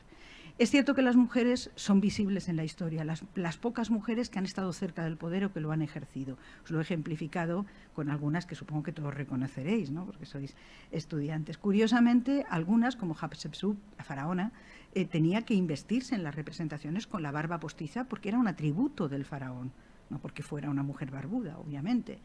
Eh, la mujer de Augusto, eh, Catalina la Grande, la última emperatriz china, en fin, la reina Victoria o Merkel. Curiosamente, las mujeres que sí que tienen visión son criticadas de una manera en la historia, en todos los periodos de la historia, de una manera diferente. Livia es la mala, eh, lo pudo ser o no, pero eh, quienes hicieron eso, y a todos nos gusta eh, Yo Claudio de Robert Graves, a mí me apasiona, pero está basado en unos testimonios de historiadores coetáneos que tienen una visión, son libertinas, como Catalina la Grande, o son feas, o son gordas, o no tienen estilo al vestir. ¿eh? Recordar eso porque eso es importante. Y las olvidadas, las que siempre son olvidadas, son las mujeres que ni tan siquiera tuvieron poder. Y sin embargo aparecen representadas siempre, generalmente, en, relación a lo que el estereotipo social de su época construía como feminidad. Tareas domésticas, eh, tejiendo, cocinando, y bueno, y en alguna cosa que era inevitable, pariendo, porque eso pues, pues, no solo podía ser así, ¿no? Es muy bonito, de hecho, las, representaciones de, partos. Esto es lo que estamos eh, rompiendo como, como arqueólogas e historiadoras y también como científicas, porque, insisto, hay que construir una explicación racional de la historia con fuentes objetivas, con una metodología científica. Lo que define a las ciencias es el método, no el objeto de estudio. Es la manera de contrastar, decir, no, perdone, es mentira que usted niegue que eso ocurrió, porque eso es objetivamente real. No vale una opinión. Entonces, en ese, en ese sentido, reivindicamos, y hay muchas líneas de trabajo, pero eh, cuesta, tenéis que tener todos y todas esa voluntad. Os he puesto un ejemplo aquí muy sencillo. Eh, un encuentro internacional de jóvenes investigadores que con la mejor intención del mundo ha puesto una evolución, ¿veis? Todos los personajes son varones, de nuevo, de forma inconsciente. Eh, o el, hacer, no sé si puedo señalar aquí, pero bueno, la primera representación, no sé si tiene puntero. ¿Sí? ¿Tiene puntero? Bueno, no debe tener pila. Arriba veis una representación clásica en medio de la prehistoria, donde la mujer estaba amamantando y ellos haciéndolo todo. Frente a eso, eh, porque además hay argumentos reales, pues es tan sencillo como representar a una mujer tallando, que también tallaban, o representar a un hombre moliendo, como veis ahí, porque también podían moler. Entonces, el no proyectar estereotipos de género y repasar en el pasado eh, saber que hay pintoras, como las dos grandes pintoras que se les dedicó la exposición, que eran muy importantes en su época, que tenían talleres, que les pagaban por pintar, pero que después desaparecieron de la historia del arte. ¿no? O os he puesto un ejemplo de mi, de mi campo. ¿no? Ahí abajo tenéis a Sir Mortimer Wheeler así, y a Lady Kathleen Kenyon. Cuando yo estudiaba, es los primeros que hicieron una metodología de excavación rigurosa, hoy ya superada, eh, es el sistema Wheeler de cuadrículas eh, lo hicieron los dos y ahora ya es Wheeler y Kenyon. Pero durante muchos años fue el sistema Wheeler. A lo mejor tampoco era culpa, seguro que no era culpa de Wheeler, era la manera de construir el discurso. Eh, hay eh, maneras de, trabajar científicamente y demostrarlo. Os he puesto el ejemplo del guerrero de la necrópolis eh, vikinga de Birka, que era un varón, por supuesto, porque se había enterrado con un caballo, con hachas, espadas, y que los análisis genéticos han demostrado que en ese caso concreto era una mujer. La dama de Baza, que es el enterramiento de una, la representación de una mujer de una dama de alto linaje que se considera fundadora de un linaje y que aparece con un ajuar funerario con cuatro panoplias de guerrero, es decir, con todas las espadas que automáticamente se hubieran identificado como propias de un varón. O el, reciente, el reciente dato de la, de la constatación de que los enterramientos con armas eh, en, Mesoamérica, en, Perú, eran, eran cazadoras. Ha habido siempre intentos de visibilizar ese papel, a veces con ironía y a veces con, eh, con, talento. ¿no? Ahí os he puesto un ejemplo que a mí me parece precioso de una ilustración marginal donde hay una lucha, eh, esta es de una miniatura medieval donde aparece eh, un, combate y ella va armada con un, uso de hilar. ¿no? Es, eso es evidentemente irónico, pero es una manera de evidenciar, o por supuesto eh, Pisan, la, gran eh, pensadora, filósofa, historiadora medieval, que hizo el libro sobre la historia de las mujeres, la ciudad de las mujeres, donde las mujeres aparecen representadas haciendo todo lo que no harían en una sociedad normal. Pero tengo que hacer aquí un llamamiento a eh, que nuestro objetivo como historiadores es también, digamos, trabajar en, en deconstruir los estereotipos de género y eso afecta también a la masculinidad. Se puede ser hombre de muchas maneras y se ha sido hombre y se será hombre de muchas maneras en la historia. Entonces conviene que, vosotros también trabajéis en esa misma dirección. Os he puesto una selección simplemente desde el discóbolo de Mirón, que representa el ideal del varón, eh, joven, por supuesto, eh, musculoso, en, una sociedad eh, absolutamente patriarcal, por otro lado, donde la democracia tenía un significado patriarcal, no, no general, y cómo Becan reproduce esa imagen del, futbolista gladiador duro, pero también fijaros, y con esto em, quiero terminar, David Bowie, eh, con un concepto absolutamente distinto de lo masculino, em, los estereotipos de James Bond, o el rey Sol, el hombre que dominó el mundo, eh, el rey francés, y que llevaba tacones, medias, ligas, mm, se maquillaba, peluca, y era eso no cuestionaba la construcción de su masculinidad, ¿no? o, podías llevar falda y ser muy, todo lo contrario. Por tanto, mi mensaje final es que en, esta, no guerra, pero en este futuro que os espera, por supuesto, lo que os ha dicho mi compañera Guillermina, paciencia, hay mucho camino, pero sobre todo pensar que podéis hacer cualquier cosa, en las aulas, en los laboratorios, en las ciencias, en pie de igualdad, vosotros y vosotras pero tenéis que hacer algo que os guste. Tampoco es obligatorio ser científico. Podéis ser grandes profesionales, eh, hacer cualquier cosa, pero hacerlo con pasión, hacerlo mm, marcando eh, que, podéis hacerlo todos porque a, los compañeros varones seguro que también les pasa cuando intentan hacer o acceder a un, a un colectivo feminizado que se les prejuzgue. Y por eso quería acabar con esta imagen que tiene, que me hizo mucha gracia, ¿no? Es una fotografía de yo no quiero ser princesa, quiero ser arqueóloga, y me hizo mucha gracia. Entonces, es importante que hagáis lo que queráis, que investiguéis en lo que queráis, eh, que no seáis princesas, que no las consideréis princesas, salvo que alguien lo, lo quiera ser, y que eh, rompamos también una lanza. Ese es un Lego, un Lego, sabéis que los Lego tienen un programa donde concursan ideas y si gana se hacen.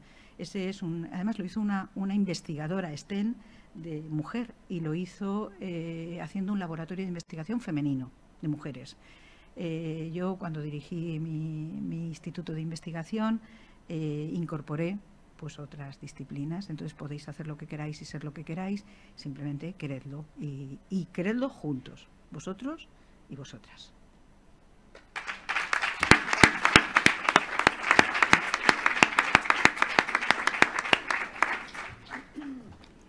Bueno, muchísimas gracias a estas dos grandes mujeres, a estas dos grandes científicas. La verdad es que es un lujo contar con estos testimonios, pero también es un lujo saber que hay también muchas más científicas que hoy podrían estar aquí y que hemos tenido que decir no podemos porque no tenemos más tiempo, solo podemos hacer hoy el día, hoy este acto, ¿no? Y también es un lujo que tengamos aquí eh, este talento tan valioso de chicas y chicos y dar las gracias a los profesores, a las profesoras, directoras, a, a la dirección territorial. Y ahora es vuestro turno. Ahora quiero, me gustaría, nos gustaría en esta mesa, en este acto, que esto que se os ha quedado en la cabeza, esta duda, esta parte vuestra de curiosidad, pues que, no os la llevéis a casa, que, que la saquéis y la preguntéis. Y mientras yo quiero también reconocer en la sala la presencia de una amiga de Juana Serna, que tuvo el honor de ser la primera ponente de la primera ley de ciencia que se hizo en este país y que ella me recordaba que fue aprobada por unanimidad, ¿no? Y es muy importante saber que se hizo una ley y también que se está en estos momentos eh, trabajando por una mejor ley de ciencia, porque es importante que este talento que, hace unos años este, tuvo, tuvo que salir del país, que este, estas científicas, estas mentes privilegiadas vuelvan a su casa cuando lo más pronto y también que quienes trabajen quienes trabajan y, se manchan la bata y se estrujan el cerebro y renuncian también a muchas horas de, estancia con amigas, con amigos, con sus hijos e hijas, pues tengan también unos salarios dignos. Y también se está trabajando por esto, ¿no? Para también hacer la ciencia más atractiva, ¿no? Yo pensaba hoy y quiero eh, poner aquí en la mesa mientras me, me vais preparando preguntas por reconocer a científicas como Pilar Mateo, que es una, química valenciana, que es amiga mía, que es la inventora de la vacuna de las casas, que tiene un movimiento que es de poner la ciencia y el conocimiento en acción y a beneficio de las personas más pobres. Ella trabaja para combatir los efectos de la vinchuca, que, eh, que acaba con la vida o afecta mucho a la calidad de vida de las personas muy pobres, en, sobre todo en Latinoamérica. O también dar las gracias a Ángela Nieto, que también es otra científica que es compañera de Guillermina y si el año que viene seguimos en esto también podíamos invitarlas. O también hacer lo que ella nos ha invitado, ir a visitarlas y conocer su laboratorio, porque estoy segura que ahí el gusanillo ese, eh, y como has dicho que no hay edad, igual me apunto yo, pues o me voy con mis nietas a verlo, ¿no? Porque, porque yo pienso que una vida no nos da para todo, no nos da. Pero claro, claro que nos gustaría, Guillermina, eh, participar de, estas cuestiones que hacéis tan importantes para ayudar a personas ciegas, a, personas con discapacidad a llevar una buena calidad de vida. A ver esas manos que veo por ahí levantadas. Veo mucha. Ay, no, no veo. No veo. Ay, era un sueño. Era un sueño lo de tener muchas manos. Pues entonces, si no, voy a hacer yo preguntas. ah, vale, venga. Hay un micro, por favor. Muchas gracias a Casa Mediterráneo que lo tiene todo. Ponte de pie si quieres. ¿Nos dices tu nombre, el instituto? No, no quiere, no quiere. Va de incógnito, va de incógnito. No, paso, paso para. ¿Está encendido? Ah, sí. Eh, bueno, mm, voy al Miguel Hernández y ¿es necesario mi nombre? No, no. vale. Que va, que va, no pues te nada. preocupes. Anonymous, Anonymous. No, tranquila, Anónimo, ese, ese no lo conocemos, ¿verdad? Vale, pues a mí me gustaría preguntar, porque cuando Guillermina ha dicho que eh, cuando eh, la persona va a nacer ciega, por ejemplo, el cerebro se, se reorganiza para Mm, potenciar el resto de sentidos. Eso pasa cuando mm, eh, nace con visión, pero se queda sin. Tenía la duda esa ahí. Sí, es. Bueno, muchas gracias por la pregunta. Eh, ¿Tenemos una hora? Mm, a ver, esto es fascinante. O sea, lo que estamos encontrando es una cosa espectacular. O sea, el cerebro, o sea, lo que vemos es que el cerebro vemos y sabemos cerebro tiene unos mecanismos de construcción intrínsecos muy fuertes, es decir, mm, básicamente fundamentados por los genes. Eh, y cómo funcionan esos genes hacen que la mayoría de nosotros, casi todos nosotros, nuestro desarrollo cerebral inútero y en los primeros años de vida sea bastante parecido. Si va todo bien y nuestros ojos, nuestros oídos se han conectado con las áreas cerebrales correctas, pues desarrollaremos unas áreas en la corteza cerebral. Yo estoy aquí lanzándome como si me entendierais, decirme si no, pero en la corteza cerebral, que es la parte más externa de nuestro cerebro, es aquello que tiene las circunvoluciones, ¿os acordáis? Pues ahí están las áreas sensoriales, Cada área sensorial tiene que conectarse, digamos, al final en el cerebro con el tálamo, que es la estructura que estudiamos, con el órgano sensorial correcto. ¿Vale? Si no, no puedes oír, no puedes ver si tu corteza no está conectada con las neuronas correctas.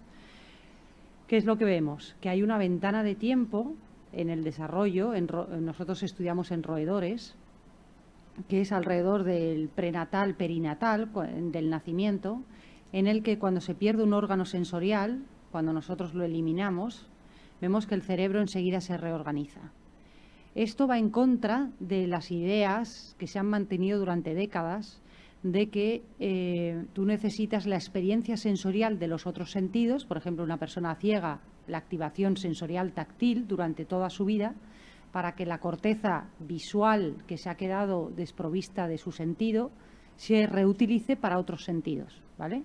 Esa es la idea. La experiencia sensorial es la que ayuda a ese cambio. Nosotros lo que hemos visto es que no es así. El cerebro, igual que tiene esos mecanismos intrínsecos de desarrollo, se da cuenta de que ha perdido un órgano sensorial y cambia en su distribución de, eh, sus conexiones internas para que ese individuo roedor ya nazca con un cerebro diferente preparado para usar otro sentido. Pero antes de usarlo, antes de, darse cuenta ni de, que que tiene que usar otro sentido. ¿Qué es lo que vemos? Que en roedores, si esa privación sensorial la hacemos 10 días después del nacimiento, no se produce esa reorganización. O sea, hay un periodo, una ventana de plasticidad en la que el cerebro es moldeable. Una vez pasada esa ventana, hay plasticidad, puedes cambiar cosas, pero no en tanta profundidad como lo hace si, lo, si, si, si, sucede de una manera temprana. No sé si esto contesta a tu pregunta. Vale. El gesto ha sido que sí, ¿no? Vale. Muchas gracias. ¿Alguna pregunta? Sí.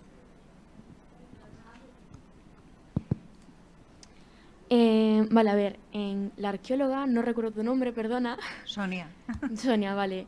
En, un momento de tu presentación has comentado que viajaste a dos países. Si mal no recuerdo, fue Italia y Francia. Eh, ¿Recuerdas haber encontrado algún elemento en tu investigación que recuerdes importante o que consideres importante? ¿En qué sentido? en la arqueología. Eh, comentaste también que eh, excavaste con tus compañeros. ¿Encontraste algo que consideres importante en esa excavación? Eh, sí, bueno, vamos a ver, respecto a lo de los viajes, me refería a donde, donde nos habíamos formado un poco con estancias, ¿no? Eh, porque viajar hemos ido a muchos sitios. Y en, el caso de Italia, además de haber estado allí con, becas y en formación mm, predoctoral y postdoctoral, he excavado también, efectivamente. Pero respecto a tu pregunta de si he encontrado eh, cosas, yo Sé que estás esperando que te diga que hemos encontrado, pues yo qué sé, la dama del C2 o cualquier cosa así. Pero yo creo que, es muy importante que entendáis que el tesoro, porque, mira, mi, mi, trabajo es muy bonito realmente, como todos los trabajos, pero yo cuando voy así a algún sitio y dicen, ¿tú qué eres? Yo, yo arqueólogo, ¡Ah, qué bonito, qué peligroso, si me dicen lo mismo, ¿no? Entonces, y encontrarás muchos tesoros. El tesoro es el conocimiento. O sea, nosotros no buscamos, eso es, la, imagen antigua, buscar la, la, pieza eh, fetichista. Lo que estamos es investigando eh, un problema histórico concreto y todo lo que encontramos desde un, eh, resto orgánico, basura, hasta un templo, hasta la cosa más maravillosa del mundo que te puedas imaginar, es, ese, es, ese es el logro. ¿no? no podría decirte cuál es el, hallazgo que más me, me, ha, me, ha, llenado, ¿no? porque a veces es, es, más el procedimiento, ¿sabes? A ver, ahora el turno por aquí. A ver, a ver, ¿cuántas manos? A ver, muy bien, muy bien. No vemos además las pistolas que os están pasando por detrás, como os clavan. Entonces. Apagado. Ah, no, vale. eh, cuando os tocó decidir la carrera que, que queríais formaros y todo eso, ¿tuvisteis alguna duda o ya la teníais decidida desde que erais muy pequeñas? Y si tuvisteis alguna duda, ¿cómo os decidisteis? Eh, ¿Empiezas tú o empiezo yo? Bueno, empieza tú. Sí. Luego te contesto yo. Yo creo que dudas mm, tienes siempre. Yo hoy también tengo dudas. Digo, y si hubiera sido médico cardiólogo, que era lo que yo quería también, ¿cómo, cómo me hubiera ido? ¿no? Yo creo que dudas y dudar es sano. Dudas vas a tener siempre en todas las cosas, no solamente en la elección de una carrera, sino si, me- si en vez de este electrodoméstico me hubiera comprado esta otra marca, hubiera funcionado mejor. O sea, yo creo que eso es parte de la propia, digamos, de la vida y de, y de, y de que estás vivo, ¿no? Y de sentirte, bueno, me lo replanteo las cosas. Está bien replantearse las cosas. Eh, yo quería ser bióloga, pero mm, hasta hace poco también quería ser médico cardiólogo. O sea, que quiero decir que me metí por ahí porque mm, en las dos cosas, si te fijas, lo que yo buscaba era conocer, investigar, eh, saber, eh, trastear. Mm, Entonces, bueno, la biología te abre muchas puertas, no es un es una carrera con muchísimas salidas. Y bueno, me gustaba eh, también la biología marina y, me metí por ahí, sin tenerlo absolutamente claro que quería ser neurocientífica. O sea, yo quería hacer biología y luego, pues, darte un tiempo para saber qué es lo que quieres hacer poco a poco. Ah, No sé si te he contestado, pero esa es la idea. Desde Sonia. mi perspectiva, yo siempre, cuando estamos en trabajo de campo, ¿no? y hay que decidir, eh, porque nosotros no tenemos la suerte de poder reproducir las condiciones de algo experimentalmente en un laboratorio. Una vez que lo, que lo hemos desentrañado, eh, lo único que podemos dejar es la evidencia científica del procedimiento, pero nadie va a vo- poder volver, sea, igual que puedes volver a leer un documento o recrear un experimento, no vas a poder volver a excavar ese estrato. Yo siempre le digo que sospeche, sospeche a todos mis alumnos de aquel que no duda. Hay que sospechar siempre. Cuando alguien tiene certezas, mejor eh, eso. Yo he dudado toda mi vida de si café o café con leche, pero también, como soy la, decana de la sala más mayor que Hermina, te decir que en mi época, en la época de algunos de los que estamos aquí, el mundo era de ciencias o de letras, nada más. Entonces yo era una chica de letras a las que le interesaban ciertas ciencias. Eh, sí dudé, a mí me hubiera gustado ser filósofa, me hubiera gustado ser eh, lingüista, me hubiera gustado ser, eh, bueno, historia, que era lo que decidí ser era difícil que me planteara ser mm, médico o matemático porque nos habían separado. Y ese es un problema que yo creo que es muy grave, que no soy, no, no creo que sea bueno eh, separar, eh, especializar tan tempranamente en los bachilleratos. Eh, no lo era entonces, pero entonces había mucha más cercanía. La filosofía, por poneros un ejemplo, tendremos la capacidad de clonar a los neandertales, ¿vale? Pero no va a decidir el que tiene la capacidad si se clona o no. Y esperemos que tampoco sea una decisión política o militar. Habrá de ser una decisión filosófica y ética. Entonces, hay conocimientos que nos forman como personas. Es inconcebible, lo comentaba antes, que un arquitecto no pueda estudiar historia del arte porque es de letras, que un médico no pueda estudiar latín cuando la base del sistema de clasificación tiene que ver con esas disciplinas. Entonces, claro que dudéis, que dudaréis.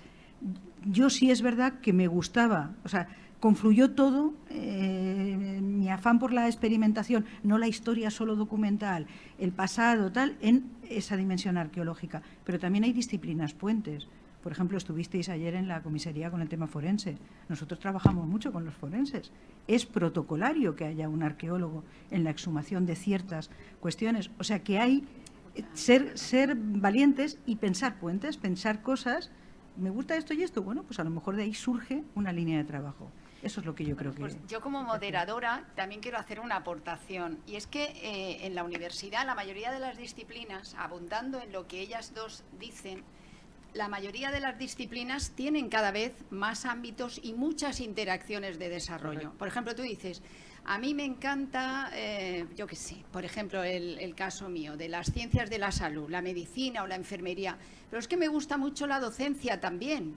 Entonces, ¿voy a hacer educación o puedo hacer medicina o enfermería? Es que puedo estudiar medicina o enfermería y dedicarme a la docencia. O es que me encanta la gestión, la dirección de equipos, pero quiero ser enfermera o quiero ser médica, vale, pero es que también puedes dirigir hospitales, dirigir laboratorios, dirigir, etcétera. O quiero ser investigadora. Y la mayoría de todas los ámbitos del conocimiento, todo lo que se da en las universidades. Y aquí también hay que hacer una llamada por la, formación profesional que comentábamos antes. La mayoría tienen una vertiente también científica, administradora, docente y asistencial. Por tanto, y además, que no pasa nada si os equivocáis, pues eso nunca cae en saco roto. Lo que hayáis aprendido de una disciplina, de una ciencia de conocimiento, os va a servir seguro para otra que podáis hacer. Y mientras tengáis vida, ilusión, sueños, pasión, pongáis pasión, pues vais a poder ser todo aquello que, queráis ser. De hecho, de hecho fíjate, en, mi laboratorio en investigación, eh, que trabajamos en neurociencias y en los laboratorios del Instituto de Neurociencias, os puedo decir que hay podólogos, psicólogos, matemáticos, físicos, médicos, enfermeros, eh, psicólogos, lo he dicho. Eh, hay de prácticamente, o sea, una cantidad de disciplinas, o sea, no son biólogos. De hecho, la mayoría de las personas que trabajan en mi laboratorio no son biólogos, son bioquímicos, son químicos, tengo un, tenemos hasta un licenciado en deporte, eh, o sea que hay salidas, puedes hacer una carrera y luego dedicarte a la investigación en neurociencias y hacer un doctorado y un máster. Ahora las cosas, como decía Modes, es, es mucho más eh, plástico, hay mucho más interacción entre, entre las carreras. Sí, pero curiosamente hay más especialización en los primeros niveles, que es lo que yo creo que os echa para atrás. ¿no? Eh, uno no hacer un bachillerato eh, sociológico, ¿qué pasa? ¿Que solo me va a permitir ser politólogo o sociólogo? Ya. Pues quizá a lo mejor convendría una formación integral. Un matemático y un filósofo están más cerca probablemente que, otros. Pero bueno. A ver, yo creo que, mm, a ver, lo, habéis dicho antes, ¿no? Eh, esto es una reflexión.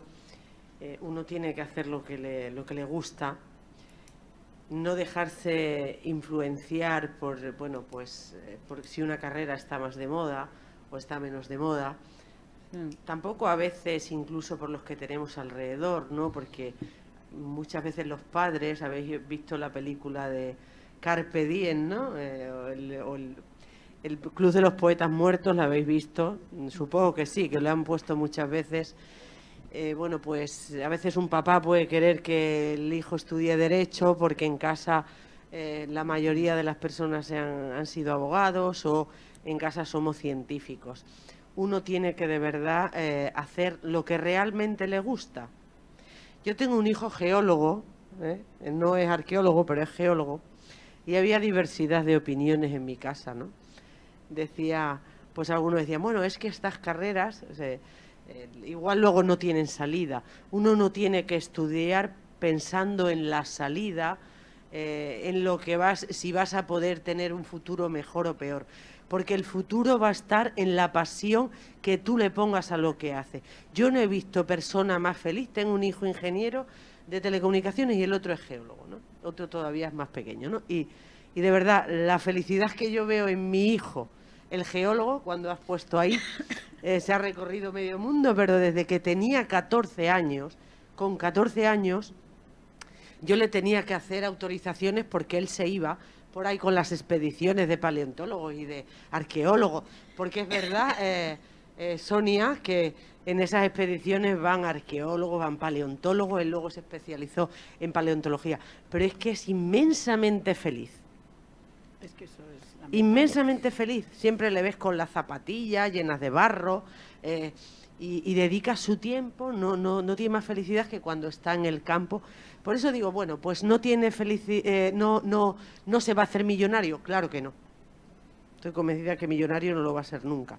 Pero hace algo con tanta pasión que hacer un viaje con mi hijo no os podéis imaginar lo que supone. Es una aventura. Y ir en el coche es una aventura con él y de verdad es que yo siempre digo que, eh, ¿por qué? Porque le gusta, porque tiene pasión, así que no os dejé influenciar, porque algunos sí que le dijo a mi hijo, no estudie geología, es una carrera de ciencias, pero tiene otras muchas salidas, pero sobre todo es pasión, lo que os guste, ¿eh? hacer siempre de verdad lo que os guste, no lo que diga el papá, la mamá o el tío por la profesión que tenga. Era esa reflexión que os quería hacer. Y luego luchad mucho porque haya unas condiciones laborales dignas y justas, porque también es verdad que a, los jóvenes les gusta irse de casa y tener un trabajo y poder tener una familia en la ciencia fuera de ella. Así es que las batallas no están ganadas, hay que seguir luchando.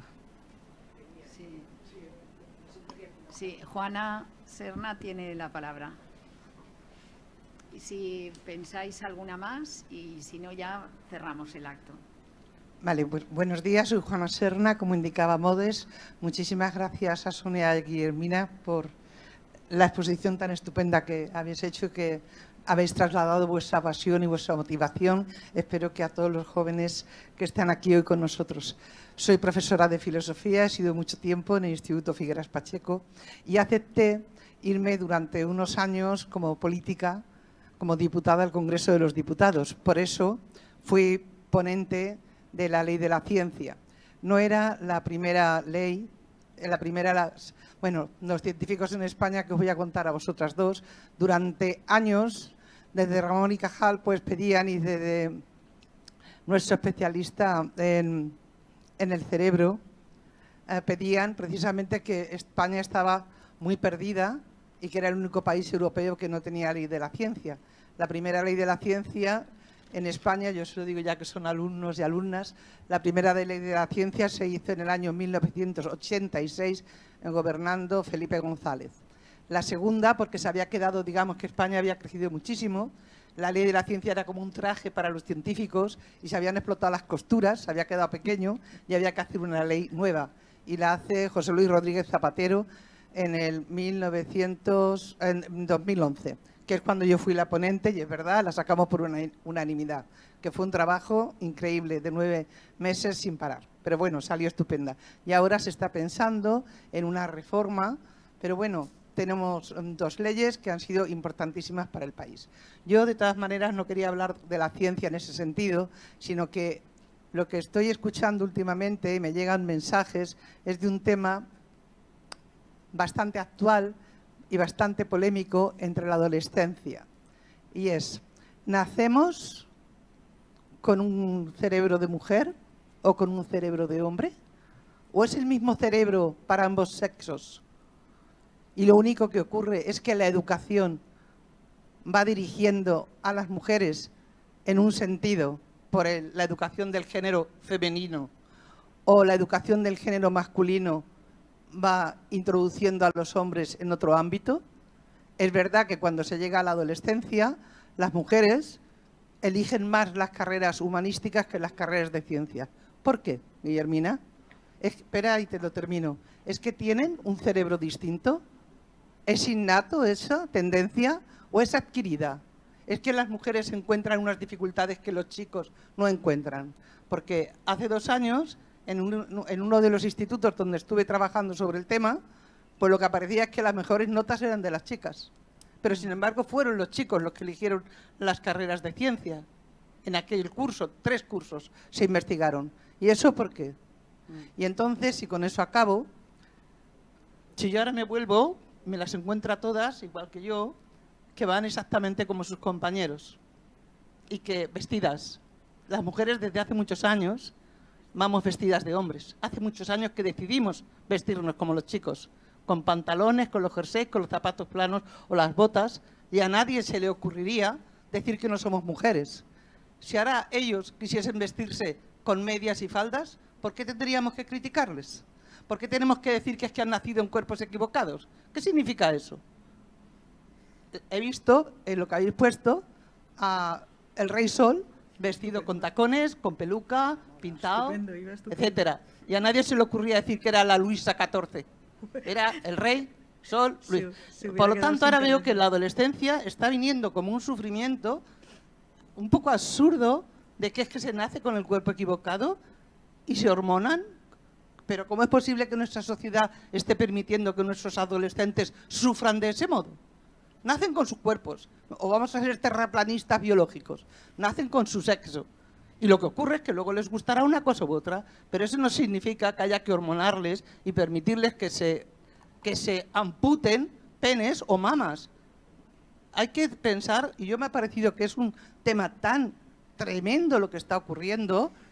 Supongo que sabéis que, por ejemplo, salió la noticia antes de ayer que en Cataluña este tema ha crecido en un 4.000, 4.000%.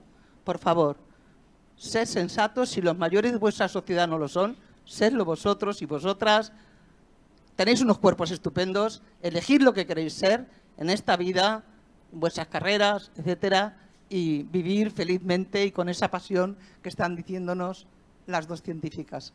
Y dinos de verdad si es que a lo mejor estamos equivocados y efectivamente se nace con un cerebro u otro. Gracias. A ver.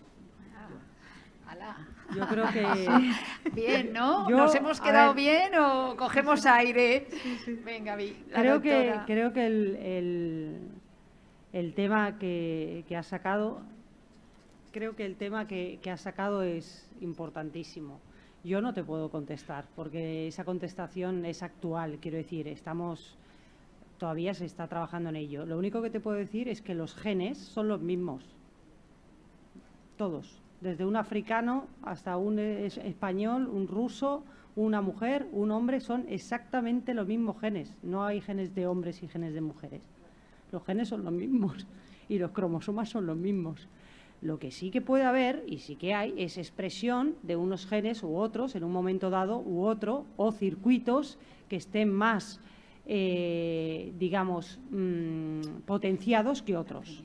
¿Nacemos con estos circuitos potenciados u otros dependiendo del, género y del sexo? No lo sabemos. Hay, gente que ha publicado artículos que ve diferencias en algunos de los circuitos cerebrales, entre estudios en, digamos, en, machos y hembras en roedores, por ejemplo. Nuestro estudio es mm, todo lo que hacemos nosotros en el laboratorio no prestamos atención al, sexo de, los roedores. Eh, no, vamos, no creo que haya ninguna diferencia entre las plasticidades, los mecanismos innatos de, formación de los circuitos, ninguna. ¿Que hay diferencias sutiles que no conocemos o estamos por descubrir? No lo sé. Yo creo que es más lo que vivimos, es más la cultura, es más lo que nos han enseñado, nos han hecho creer. Eh, estoy segura que va mucho por ahí. Eh, luego de eso es lo que hay que cambiar y no los demostramos a, nosotros mismos. Quiero decir, el cerebro es un músculo, es un órgano, pero es un músculo. Los, hombres se suponen que tienen musculatura más desarrollada que las mujeres bueno, fisiológicamente puede ser que sea un, tarto cierto, que tengan las fibras musculares más grandes o de una manera u otra y genéticamente estén predispuestos así. Tienes mujeres corredoras de las mejores de las Olimpiadas que nos pueden dar a todos y a todas 10.000 mm, vueltas. Quiero decir, ¿qué es el entrenamiento? El, o sea, con lo que quiero decir es que para mí si hay alguna diferencia, no es la que estamos intentando justificar con cómo vemos nosotros o cómo estamos trasladando el problema en la sociedad. Nada que ver. Yo, si, si me lo permitís como historiadora, desde luego no puedo contestar a lo que ha contestado Guillermina, eso lo dirán, lo dirán ellos y creo que lo ha dicho con una claridad diáfana. Pero lo que es indudable es que los estereotipos de género son construcciones históricas, sociales y que varían. Ha habido culturas donde ha habido tres géneros, ha habido un género ambiguo, por ejemplo, en ciertas sociedades, además muy respetado. Entonces hay que tener mucho cuidado. A mí me preocupa también porque parece que se está buscando, volviendo a una justificación biologicista de algo que es peligrosísimo. todos recordaréis la eugenesia, todos recordaréis las prácticas que hasta hace muy pocos años se, se hicieron en países no entonces, mucho cuidado con eso. Todo se construye históricamente y cada cual es libre de ser lo que quiera, respetando evidentemente el resto y no nos confundamos. Otra cosa es lo que luego avancemos, pero creo que su respuesta ha sido clara. Todo lo demás es social y lo social varía. Es histórico y se construye y se deconstruye. Muy bien. un aplauso. A vosotros, por supuesto. Bueno, un aplauso también para, estos representantes de, los institutos por sus preguntas valientes. Muchas gracias a todo el público que ha participado. Gracias. Y ojalá no tuviéramos que celebrar nunca más días que señalen que es importante que las mujeres y las niñas estén en la ciencia o cobren lo mismo. Pero como sabemos que no es fácil, pues ahí en la calle nos esperan todas las iniciativas, en los libros tenemos todas las respuestas y como decía Clara Campoamor, la libertad, el conocimiento se aprende ejerciéndolo. Vamos a ello, que hay mucho por hacer. Muchas gracias y hasta siempre. Ha escuchado un podcast de Casa Mediterráneo. Para acceder a nuestras actividades y contenidos le invitamos a visitar nuestra página web y a seguirnos en nuestras redes sociales, YouTube, Instagram, Facebook y Twitter.